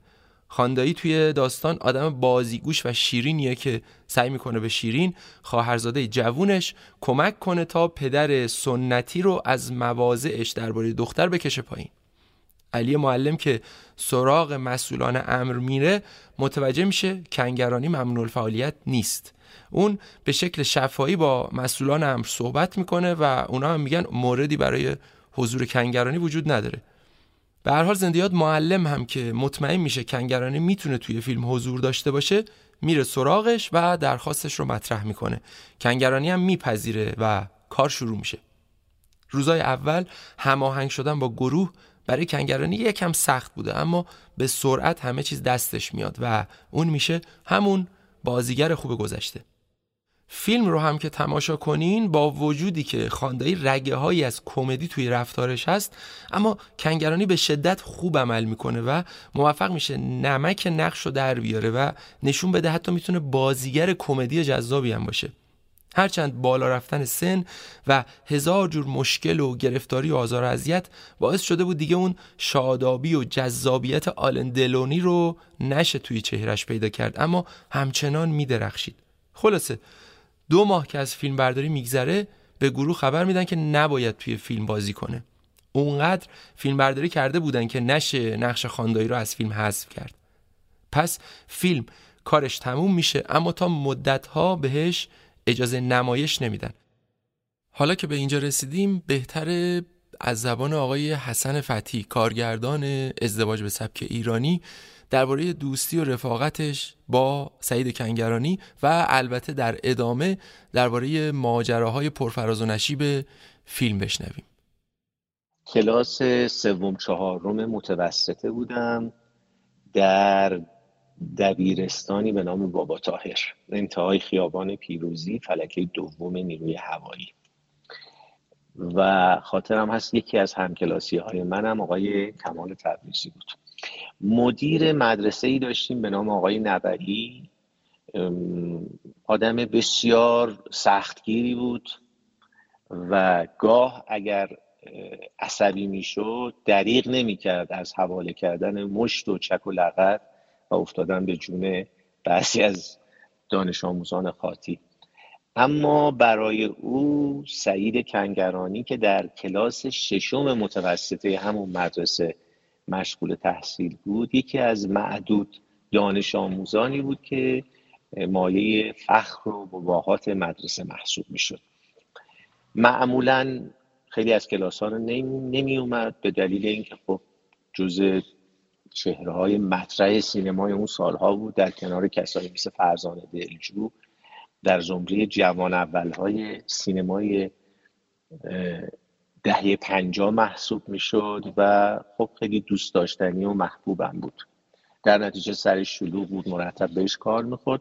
معمولا هر از گاهی می اومد و خب امتحان ها رو. و هر بار که می اومد مدیر مدرسه با کمال شوق و رقبت و مباهات در کنار سعید کنگرانی قدم می زدن تو حیات مدرسه در زمانی که کلاس ها دایر بود و زنگ تفریح تموم شد بود و ما گاه از کلاس ها و از پنجره طبقه بالا سرک میکشیدیم که سعید رو سعید کنگرانی رو ببینیم که کنار مدیر مدرسه داره قدم می‌زنه. سعید رو بعد از اینکه از مدرسه دیپلمش رو گرفت و رفت خب دیگه ما ندیدیم. تا سالها بعد دو سه دهه بعد که من در واقع چل سالگی رو عبور کرده بودم. قرار بود اولین فیلم سینماییم رو به نام ازدواج به سبک ایرانی بسازم و یک روز که پیش تو دفتر مرحوم آقای معلم بودم که تهیه کننده فیلم بودن آقای معلم گفتن که سعید کنگرانی برگشته به ایران. و نظرش بود که برای نقش در واقع دایی دختر قصه فیلم از سعید استفاده کنیم. البته خب ابهاماتی بود اما اگرهایی بود که آیا بهش مجوز میدن نمیدن که در یک جلسه مهمانی جلسه ای مثل اینکه یک رضایت و شفاهی داده بودن مسئولین ارشاد که ما بتونیم از ایشون استفاده کنیم. آمد بسیار انگیزه زیادی داشت. خیلی با ذوق و شور و اشتیاق زیاد پیوست به تیم ما. و جالب اینه که ما اولین سکانسی که در این فیلم سینمایی گرفتیم سکانسی بود که در اون سعید کنگرانی عزیز خدا رحمتش کنه یک نمای بلندی رو من تو تکوباش طراحی کرده بودم و پر از دیالوگ بود. و امروز فکر می‌کنم ای کاش با اون سکانس شروع نکردیم چون اگر اشتباه نکنم نزدیک 18 19 برداشت شاید هم بیشتر گرفتیم تا اون در واقع سکانس در اومد. خب تصورش رو بکنید یک بازیگری مثل او بعد از سالها برگشته به ایران و اولین سکانس هم که میره جلوی دوربین یک سکانس سختیه و یک نمای بلند. اما با اشتیاق تموم با مهربانی با خوش اخلاقی با انعطاف بسیار و با انگیزه بالایی که داشت تمام این برداشت ها رو تکرار کرد و نهایتا ما به برداشت خوب رسیدیم. حضورش در این کار بسیار همدل و همراه بود با گروه و ذوق و شوق بسیاری داشت برای حضور درخشان در این کار و امید به اینکه بعد از این کار بتونه در سایر آثار سینمایی یا سریال ها ایفای نقش بکنه. نهایتا با نشست و برخواستا و آمد و شده و گفتگوهایی که شد مشروط بر اینکه هیچ تابلوی تبلیغاتی با چهره سعید کنگرانی در اطراف سینما یا در خیابان ها و اتوبان ها نصب نشه هیچ بنری نصب نشه با چهره او مجوز دادن برای اکران فیلم. خب بر اساس آمار و اطلاعات اون زمان فیلم با اکران خوبی روبرو شد. جز چهار پنج فیلم پرفروش سال بود. تو فرانسه و تو امریکا اکران شد. خب اینا همه در کنار حالا موفقیتی که برای عوامل داشت. برای سعید کنگرانی هم در اولین حضورش یک موفقیت محسوب می‌شد و نشانش این بود که تعدادی از دفاتر سینمایی اومدن سراغش برای اینکه قرارداد فیلم ببندن. بعضی از دستندرکاران سریال ها اومدن سراغش. اخباری که می اومد بسیار اخبار خوشحال کننده ای بود و طبیعتا ما هم که در این مدت خیلی با سعید رفیق شده بودیم خیلی خوشحال بودیم همگی از این اتفاق. اما نمی‌دونم واقعا چه اراده ای بود که هر جا سعید خواست قرارداد جدیدی ببنده برای کار سینمایی جدید برای سریال جدید این اراده می اومد وسط و نمیذاش این اتفاق بیفته. من خاطرم هست که به هر حال چه من چه مرحوم علی معلم چه بعضی از دوستان بازیگر هر جا فرصتی می‌شد برای اینکه مشکل مرحوم کنگرانی حل بشه گفتگویی می‌کردیم تقاضای خواهشی که برن صحبت کنن ببینن مسئله چیه و مشکل رو حل کنن. اما این مشکل تا سالها حل نشد. و خب نتایج تلخی هم برای زندگی سعید داشت. اما از یک جای دیگه کم کم سعید منزوی شد. از یک جای دیگه کم کم سعید رو نمی‌دیدیم. و خب این روی زندگی زناشوییش هم متاسفانه تاثیر بدی گذاشت و بسیار تأسف آور بود که در تمام این سالها یک بازیگری که در دوره خودش چهره بسیار با استعداد خلاق و شاخصی در سینمای قبل از انقلاب محسوب می‌شد. حالا در سینمای بعد از انقلاب به دلایل واهی و با ایرادهای بسیار سخیف جلوی فعالیتش گرفته شده بود و در واقع از اینجا به نظرم یک جور فروپاشی روحی روانی این آدم سرعت بیشتری به خودش گرفت. او پناه آورده بود به وطن خودش. برای اینکه در کنار هموطنهای خودش دوباره بتونه زندگی جدیدی رو شروع کنه. و این فرصت و این امکان متاسفانه از او گرفته شد. توسط کسانی که با معیارهای بسیار سخت و سخیف تو این سالها مانع فعالیت بسیاری از بازیگرای مطرح سینمای قبل از انقلاب شدن. علی معلم میگه برخلاف سایر بازیگرا کنگرانی موقع بیکاری سر صحنه کتاب می‌خوند و اهل صحبتهای حاشیه‌ای و کممایه نبود سرش توی کار خودش بود و روحیه خوبی هم برای کار کردن داشت اما این فیلم در نهایت تبدیل میشه به آخرین فیلم زندگی سعید کنگرانی دایی می‌خوری؟ قربون تو دایی جون کریون این خارجیه چیه؟ کدوم خارجیه؟ اینه که امروز خانم فروزان می‌گفت مزاحمت شده بود. مزاحم من؟ اصلا با من حرف نزد. خانم فروزان اگه قراره جاسوسی کنه بهتر این کار درست انجام بده. جاسوسی چیه؟ اولا معاون منه. دوما در مورد سرکار عالی دستور اکید داره که کوچکترین حرکت مشکوکی رو گزارش کنه. دایی جون من اصلا نفهمیدم این آقا واسه چی اومده بود. دایی جون حرف تو درست. خانم فروزانم زن سرد و گرم شیشیده ایه اگه به موردی اشاره می‌کنه حت بدون یه لمی تو کاره. خوشگلی جوونی ممکنه بازم از این موارد پیش بیاد. میان جلو ما تو مپو چشای خمار دهن باز. نفس به شما رو افتاده. یعنی چی؟ یعنی یه دل نه صد دل عاشقتی. اما دایی جون همش سیاکاریه. از من بشنو ما مردیم ناسلامتی بلدیم دایی من فکر کنم اون آقای اصلا خارجی بود. از کجا معلوم؟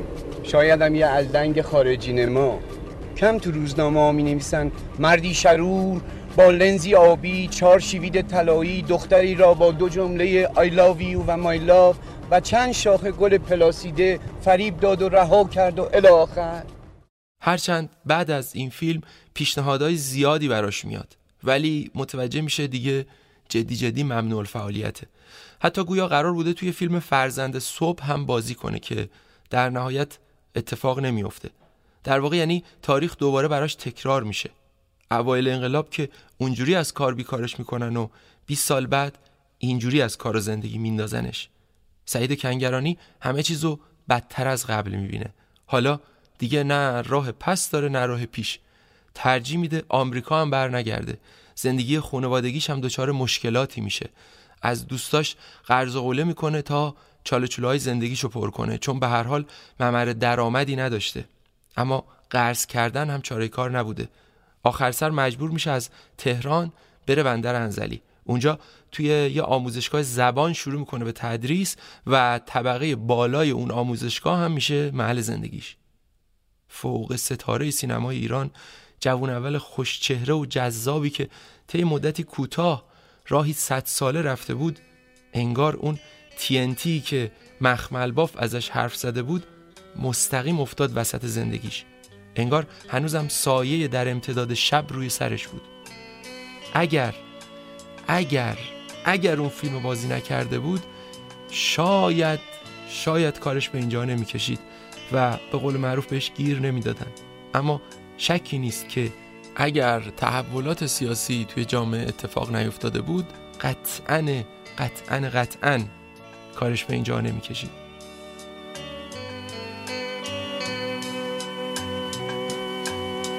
چون سایه های بی امان بازیچه دست زمان در این دنیا ماندم چنان. افسرده و حیران. سرگشته و نالم چون آدمک زنجیر بر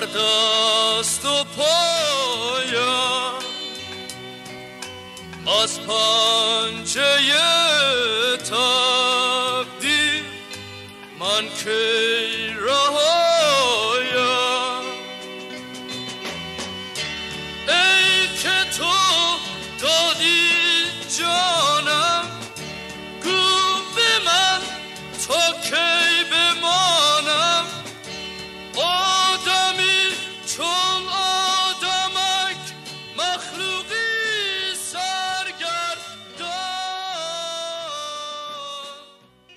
ده سال میگذره. توی این مدت زندگی سعید کنگرانی دچار آشفتگی های زیادی شده.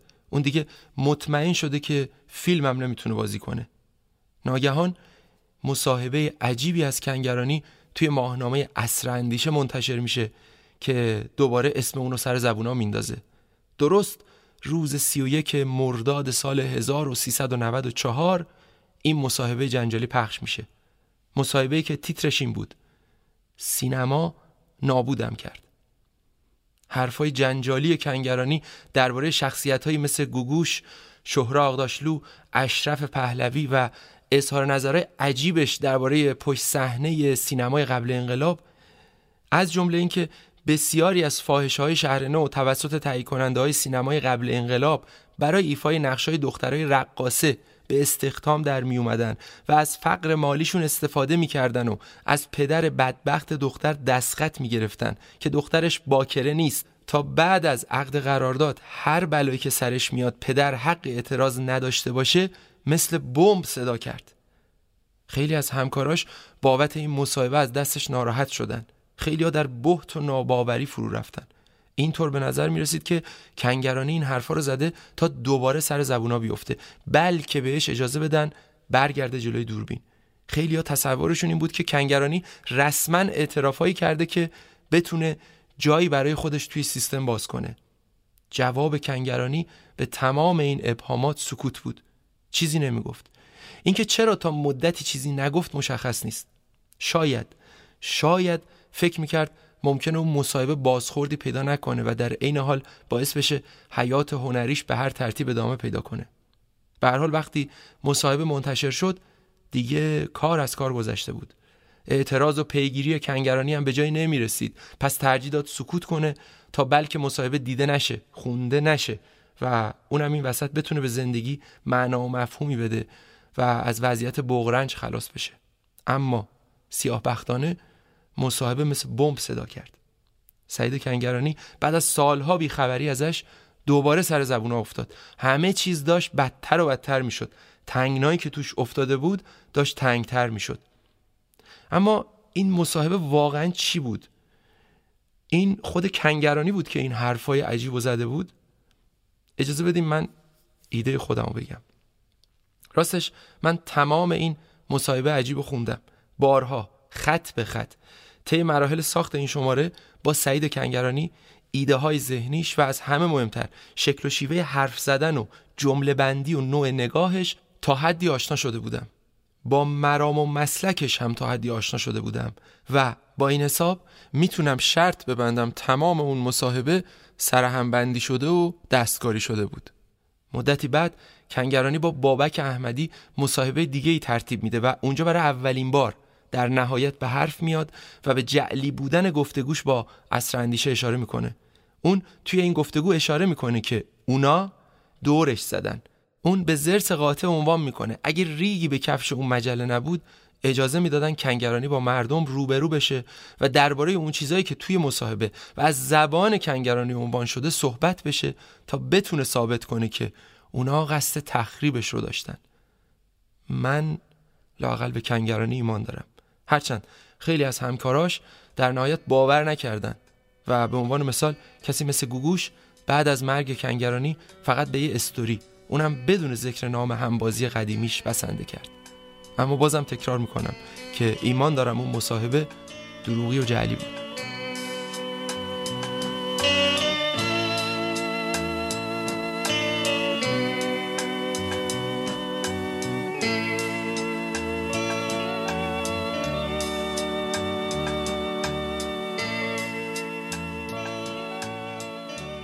کنگرانی بازم از پا ننشست.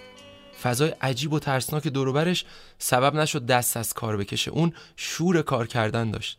یکی از کارهایی که انجام داد تدریس بازیگری توی آموزشگاه سینمایی بود. تا چند ماه پیش از مرگش تدریس رو ادامه داد و هنرجوهای زیادی تربیت کرد. اونقدر برای این کار شور و شوق داشت که یه بار درباره روش تدریسش گفت می‌خوام یه روش جدید تدریس کنم که تا حالا در ایران تدریس نشده. روش کاملا جدیدیه. دوست دارم دانشجوها رو به طبیعت ببرم و در واقع با حقیقت تیپ آشناشون کنم. من با دیدن جوانای علاقمند و پیگیر به این فکر افتادم که روش جدیدی رو امتحان کنم و مطمئنم جواب بهتری خواهد داد و جوونا بازیگری واقعی تو دل لوکیشن رو فرا می‌گیرن و به این واسطه حتی رفتار با مردم جامعه رو هم به عنوان یه بازیگر آموزش می‌بینن. ملاحظه می‌کنین که هنوزم بعد از این همه درودری و آزار و اذیت چجوری درباره کارش حرف می‌زنه؟ در ادامه داستان بهتر از زبون مدیر آموزشگاه آقای حمید اسخری توتماج درباره شکل همکاری سعید کنگرانی با آموزشگاهشون نکتههایی رو بشنویم. من اولین بار جناب آقای کنگرانی رو که زنده یاد کنگرانی استاد عزیزم رو در تئاتر شهر دیدم در کافه تئاتر شهر و اونجا بود که خواستیم بریم نمایش ببینیم. و دوستان گفتن آقای کنگرانی هست و من ناگهان به ذهنم رسید که باشون گفتگو کنم. حالا به خاطر فیلم هایی که قبلا از ایشون دیده بودم. بعد رفتیم و سلام کردیم. به بسیار به گرمی از من پذیرایی کرد و لبخند همیشگیش هیچ وقت از ذهن من نمیره و همیشه آراسته همیشه به قول معروف خودش ایشون خیلی خوب می‌رسید. نتیجتا اونجا بود که به ذهنم رسید که دعوت کنم از آقای کنگرانی که تشریف بیارن برای تدریس در آموزشگاه هلیافین و آقای کنگرانی با هم که گفتگو می‌کردیم اون اوایل یه ذره من خودم دغدغه اینو داشتم که آیا مشکل ایجاد میشه و مشکل ایجاد نمیشه. ولی گفتم که وقتی چنین شخصیتی قرار هستش که در هلیافین بیاد چرا من ازش استفاده نکنم و برکت رو به هلیافین نیارم؟ و خدا خواستش که ما نزدیک به یک سال در خدمت آقای کنگرانی بودیم و واقعیت اینه که جناب آقای کنگرانی برای پول آموزش اینجا نیومد. برای عشق به این هنر اومد. واسه اینکه به این جوون ها اون چیزی که هستش رو یاد بده اومدش.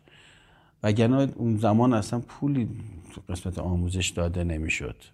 الان هم داده نمیشه. و مطمئنم اگر آقای کنگرانی الان بود قطعا دوباره دعوت منو پذیرا بود به خاطر عشق به جوون ها و عشق به اینکه می‌خواد به هنر سینما تئاتر اون دینش رو ادا کنه. بعد آقای کنگرانی از اون شخصیت هایی بود که در اساس سعید کنگرانی بود دیگه. اما هیچ وقت خودش رو نمی‌گرفت. کی بیاد بگه من کنگرانی هستم؟ و اون سلام اول رو همیشه آقای کنگرانی می‌کرد.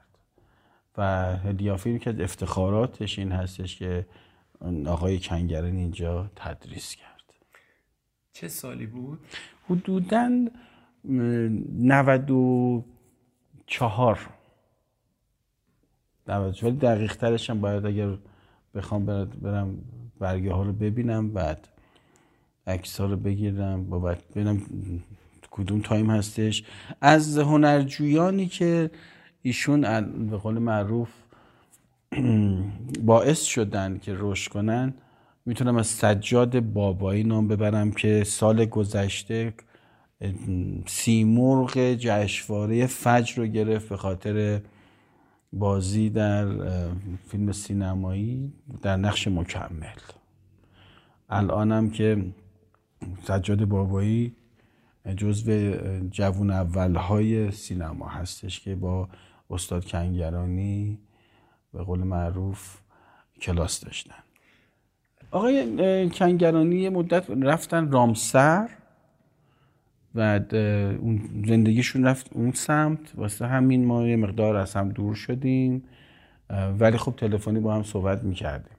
اما اینی که به عنوان برای تدریس در دیگه ایشون در به قول معروف درگیر مسائلی بودن که برای ویلاشون نمی‌دونم مشکلات پیش اومده بود اینا. یه ذره از هم دور شدیم. حضور آقای کنگرانی برای هلفی جز برکت چیزی نبود به خاطر اینکه سیل هنرجوها اومد. هیچ مشکلی هم پیش نیومد. یعنی اینکه شاید برای بازی کردن خودشون مشکل داشتن. اما تو قسمت تدریس برای من هیچ مشکلی پیش نیومد و خیلی وقتها هم از خاطرات بازیشون می‌گفتن. اینا یکی از زیباترین نکاتی که ایشون داشتن این بود که هیچ کس بزرگان هیچ وقت بزرگان سینما رو نمیادن به اسم کوچیکشون. به قول معروف صدا کنن وقتی می‌خواستن خاطره ای تعریف کنن مثلا میگفتش استاد مثلا بهروز وسوقی نمیمدن به اسم کوچیک صدا کنن. می‌دونی؟ بعد این کلمه استاد برای پیشکسوت ها رو همیشه به کار می بردن و خیلی متین خیلی باوقا و خیلی دوست داشتنی بودن. اما یک کتاب صوتی هم با صدای کنگرانی منتشر میشه. کتاب صوتی خیام خانی که کنگرانی ربایی های خیام رو به شکل زیبایی با همراهی موزیک می‌خونه. کار ارزشمندی که می‌تونین توی اینترنت پیداش کنین و بشنوین.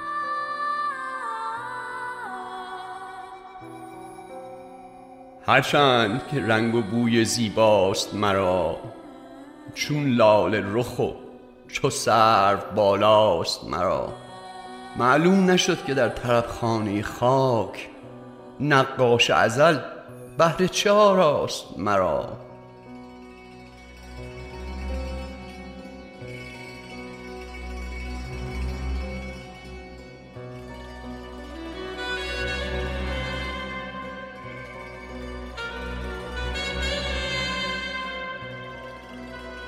چون درگذرم به باده شویید مرا. تلقین ز شراب ناب گویید مرا. خواهید به روز حشر یابید مرا؟ از خاک در میکده جویید مرا. در عین حال سال 97 یعنی چند ماه پیش از مرگش با نمایش نیرنگ اورنگ توی تماشاخونه سنگلج روی صحنه میره یه نمایش کمدی موزیکال که مورد استقبال هم واقع میشه چیزی که برای تماشاگرها کنجکاوی برانگیز بود طبعا حضور کنگرانی بود که هر بار که روی صحنه می اومد با تشویق شدید اونا مواجه می شد. اما یه اتفاق دیگه هم چند ماه پیش از مرگ کنگرانی میفته. توی همون دوران اجرای نیرنگ و اورنگ آخرین گفتگوی عمر این هنرمند انجام میشه گفتگویی که آقای محسن خیمدوز منتقد فیلم و تئاتر پایگزارش بودن. در ادامه صدای آقای خیمدوز رو میشنوین که خودشون توضیح میدن مقدمات این مصاحبه چجوری فراهم شد و چه اتفاقایی افتاد. نکته ترسناک و حیرت انگیز ماجرا فضای حاکم بر اطراف سعید کنگرانی در حین اون مصاحبه است. انگار نفرین بازی توی در امتداد شب و ماجراهای بعدیش تا آخرین دقایق زندگی سعید کنگرانی هم دست از سرش بر نداشت. خاطره ای که از سعید کنگرانی دارم در تئاتر نیرنگ اورنگ در سنگلج این بود که وقتی که برای اولین بار بعد از چهار دهه اومد روی صحنه یک دفعه سالن منفجر شد و همه تشویق کردن و اصلا به نقش و دیالوگ ها کاری نداشتن. و این نشون می‌داد که چقدر همچنان محبوب هست. وقتی هم که اجرا تمام می‌شد و میومد توی محوته همه منتظر بودن که فقط با کنگرانی عکس بگیرن و اصلا به خود تئاتر هم کار نداشتن. یکی دو بار هم که من رفته بودم اونجا برای گفتگو و تلاش می‌کردم که نظرش رو جلب بکنم می‌دیدم که یه دفعه قیبش می‌زنه. وقتی میپرسیدم که کجاست؟ می‌گفتن که معمورها از در عقب سالن سنگلج از محوطه خارجش کردن. دیدار من با سعید کنگرانی اتفاقی انجام شد. من در سنگلج تمرینات ایشون رو برای نیرنگ اورنگ دیدم و ایشون هم در اون کار بازی می‌کرد و بعد از اجرای اون کار در محوطه سنگلج یه گفتگویی با ایشون کردم و خواستم با ایشون یه عکسم بگیرم ولی دیدم یک مأمور حراست کنارش بود و, و می‌گفت که ایشون حق نداره عکس بگیره شما هم حق ندارید با ایشون عکس بگیرید.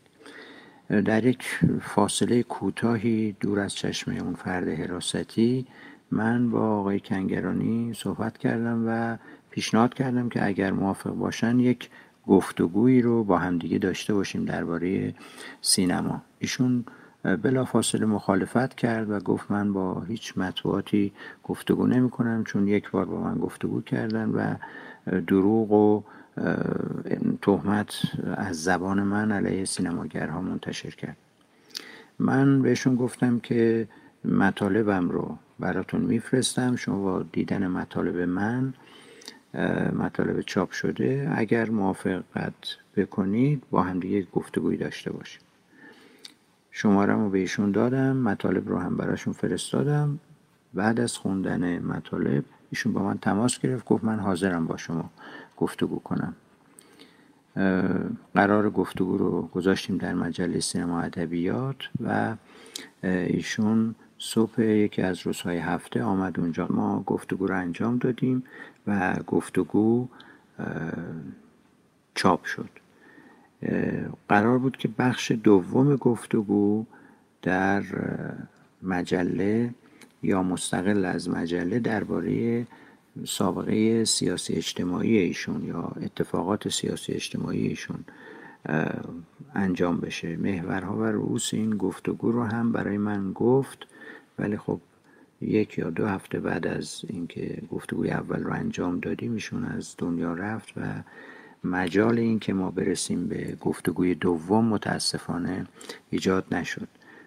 ولی رؤوس کلیش رو برای من گفت از جمله اینکه چگونه دستگیر شده چگونه کتک خورده در زندان چگونه از ارتفاع به پایین پرتش کردن چند بار ادامه قلابی داشتن اموالش چگونه مصادره شد چگونه با بی پولی شبها گاهی وقتا توی پارک میخوابیده و در همین اسنا ازدواج دومش رو هم انجام داد و باز هم خود این ازدواج جدا از اینکه خب همسر ایشون همراه و همدل بود ولی خانواده ها همدل و همراه نبودن. از اون زاویه همیشون تحت فشار بود و رسید به اون شرایط بازی در تئاتر که من با ایشون ملاقات داشتم. قرار بود که این اتفاقات و این رویدادها در یک گفتگو انجام بشه که متاسفانه فرصتش پیش نیامد.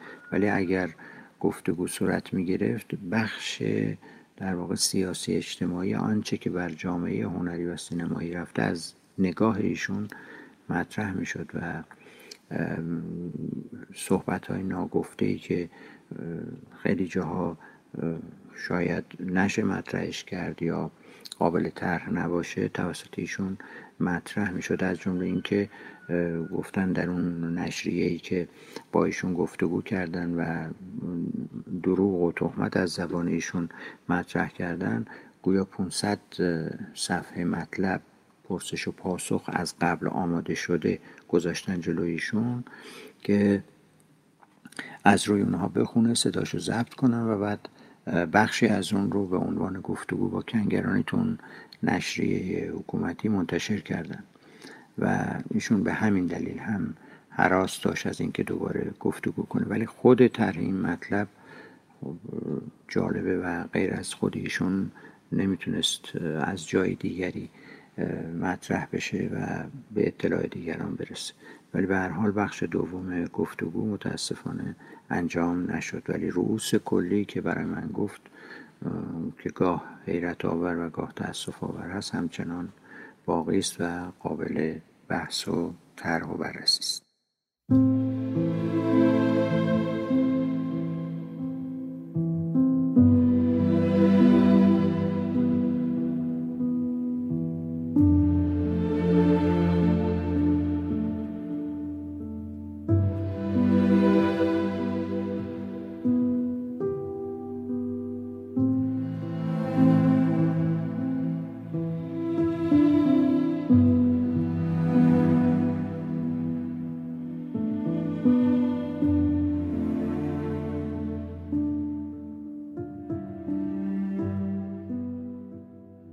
یه بار توی یکی از همین مصاحبه ها ازش می‌پرسن پیش اومده که از چیزی توی زندگی افسوس بخوره؟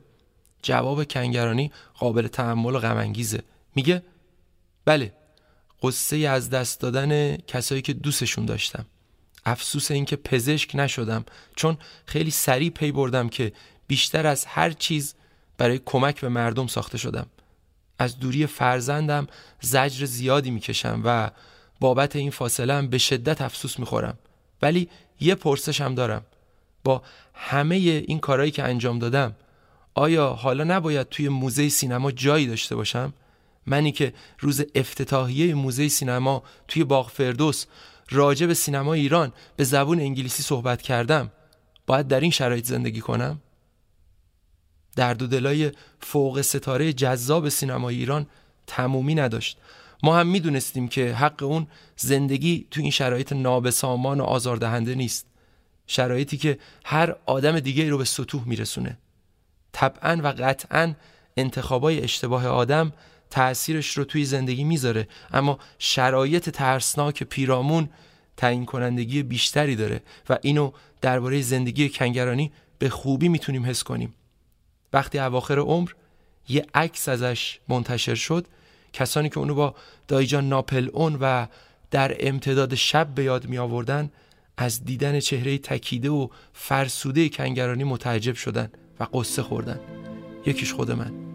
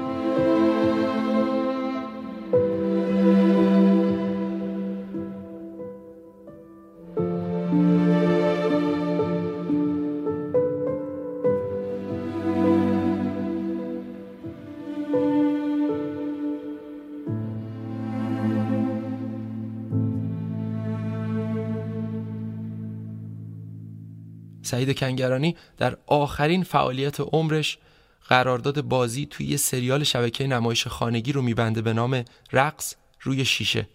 اون قرار بود در کنار بازیگرایی مثل بیتا فرهی که شماره پیش دربارهشون مفصل حرف زدیم نقشی ایفا کنه و دوباره بعد از سالها برگرده جلوی دوربین.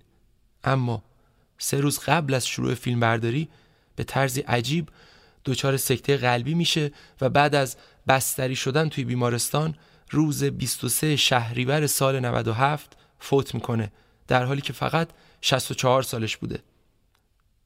صبح دوشنبه 26 شهریور 1397 پیکر کنگرانی رو در قطعه هنرمندان بهشت زهرا به خاک میسپرن و به سفارش خانوادش همه هزینه های مربوط به مراسم به کودکان کار اختصاص پیدا می‌کنه.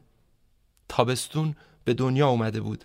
درست یه روز بعد از روزی که سعید داستان دایجان ناپلون عاشق شد و تابستون هم از دنیا رفت. حالا می‌تونم با برداشت از همون اولین جمله های دایجان ناپلئون اینجوری بگم. سعید کنگرانی یه روز گرم تابستون دقیقا یه 23 شهریور حوالی ساعت صبح از زندگی فارغ شد و این پایان زندگی استعداد خوشچهره سینمای ایران بود که در همه شکستن. من گاهی اوقات سیامشقایی می نویسم در طول تمام این سالیانه به خصوص بعد از انقلاب. درد دلای خودم رو سعی می‌کنم رو کاغذ بنویسم و با کمال میل یکی از آخرین کارام برای شما می‌خونم که تقریبا به سبک و سیاق ترانه است. این داستان یک به اصطلاح تبعیدی فراریه سرنوشت یک تبعید فراریه که در واقع به اصطلاح بازگشت به گذشته خود منه. گفتم که دویدم و دویدم از بند و کو گذشتم. پاهام دیگه نا نداشت چشام دیگه سو نداشت. دویدم و دویدم پشت سرم دار بود بگیر و ببند باب بود. دویدم و دویدم استخونام خورد بود. پشتم پر از خون بود. به چشمه ای رسیدم. چشمه به هم آب داد. سایه بید خواب داد. خوابیدم و خوابیدم. خوابای رنگی دیدم. گزم و شیخ خواب بود. سنگسار توی خواب بود. یکی تو خواب به هم گفت اونی که تو رو لو داده به گزم و شیخ داده رفیق رسوات بوده. رسوا الله بوده. یکی تو خواب به هم گفت السون و ولسون زنجیراتو وابسون یهو از خواب پریدم. دویدم و دویدم از آب و خواب گذشتم از بند دیو رمیدم.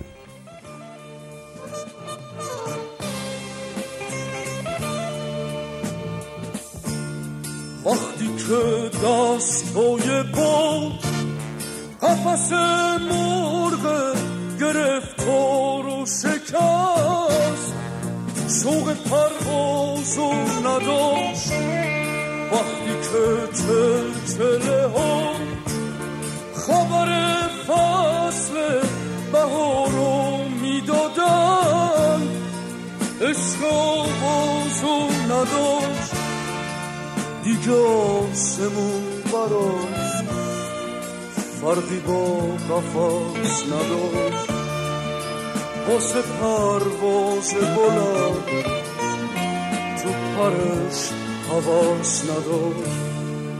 شوق پرواز توی ابرا سوی جنگل و دور دیگه رفته از خیال اون پرنده صبور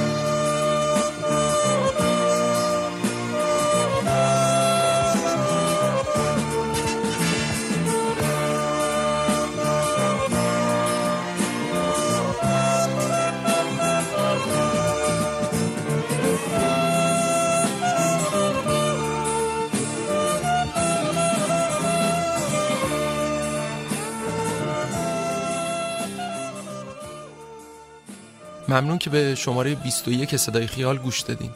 نظرات خودتون رو مثل همیشه برامون بفرستین چون باعث میشه که صدای ما بهتر و بیشتر به گوش شما برسه. مدیر پروژه شاهین شجری کهن نویسنده و سردبیر دامون غنبرزاده کارگردان هنری بهناز اقبال صدا برداری و تدوین احسان آبدی استودیو رود موسیقی علی زاره مدیر روابط عمومی و تبلیغات محمد محمدیان.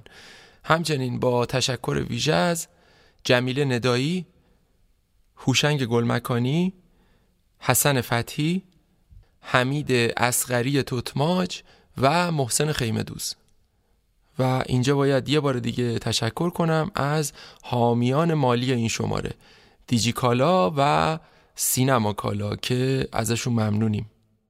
کاری از فیلم امروز به همت عباس یاری هوشنگ گلمکانی.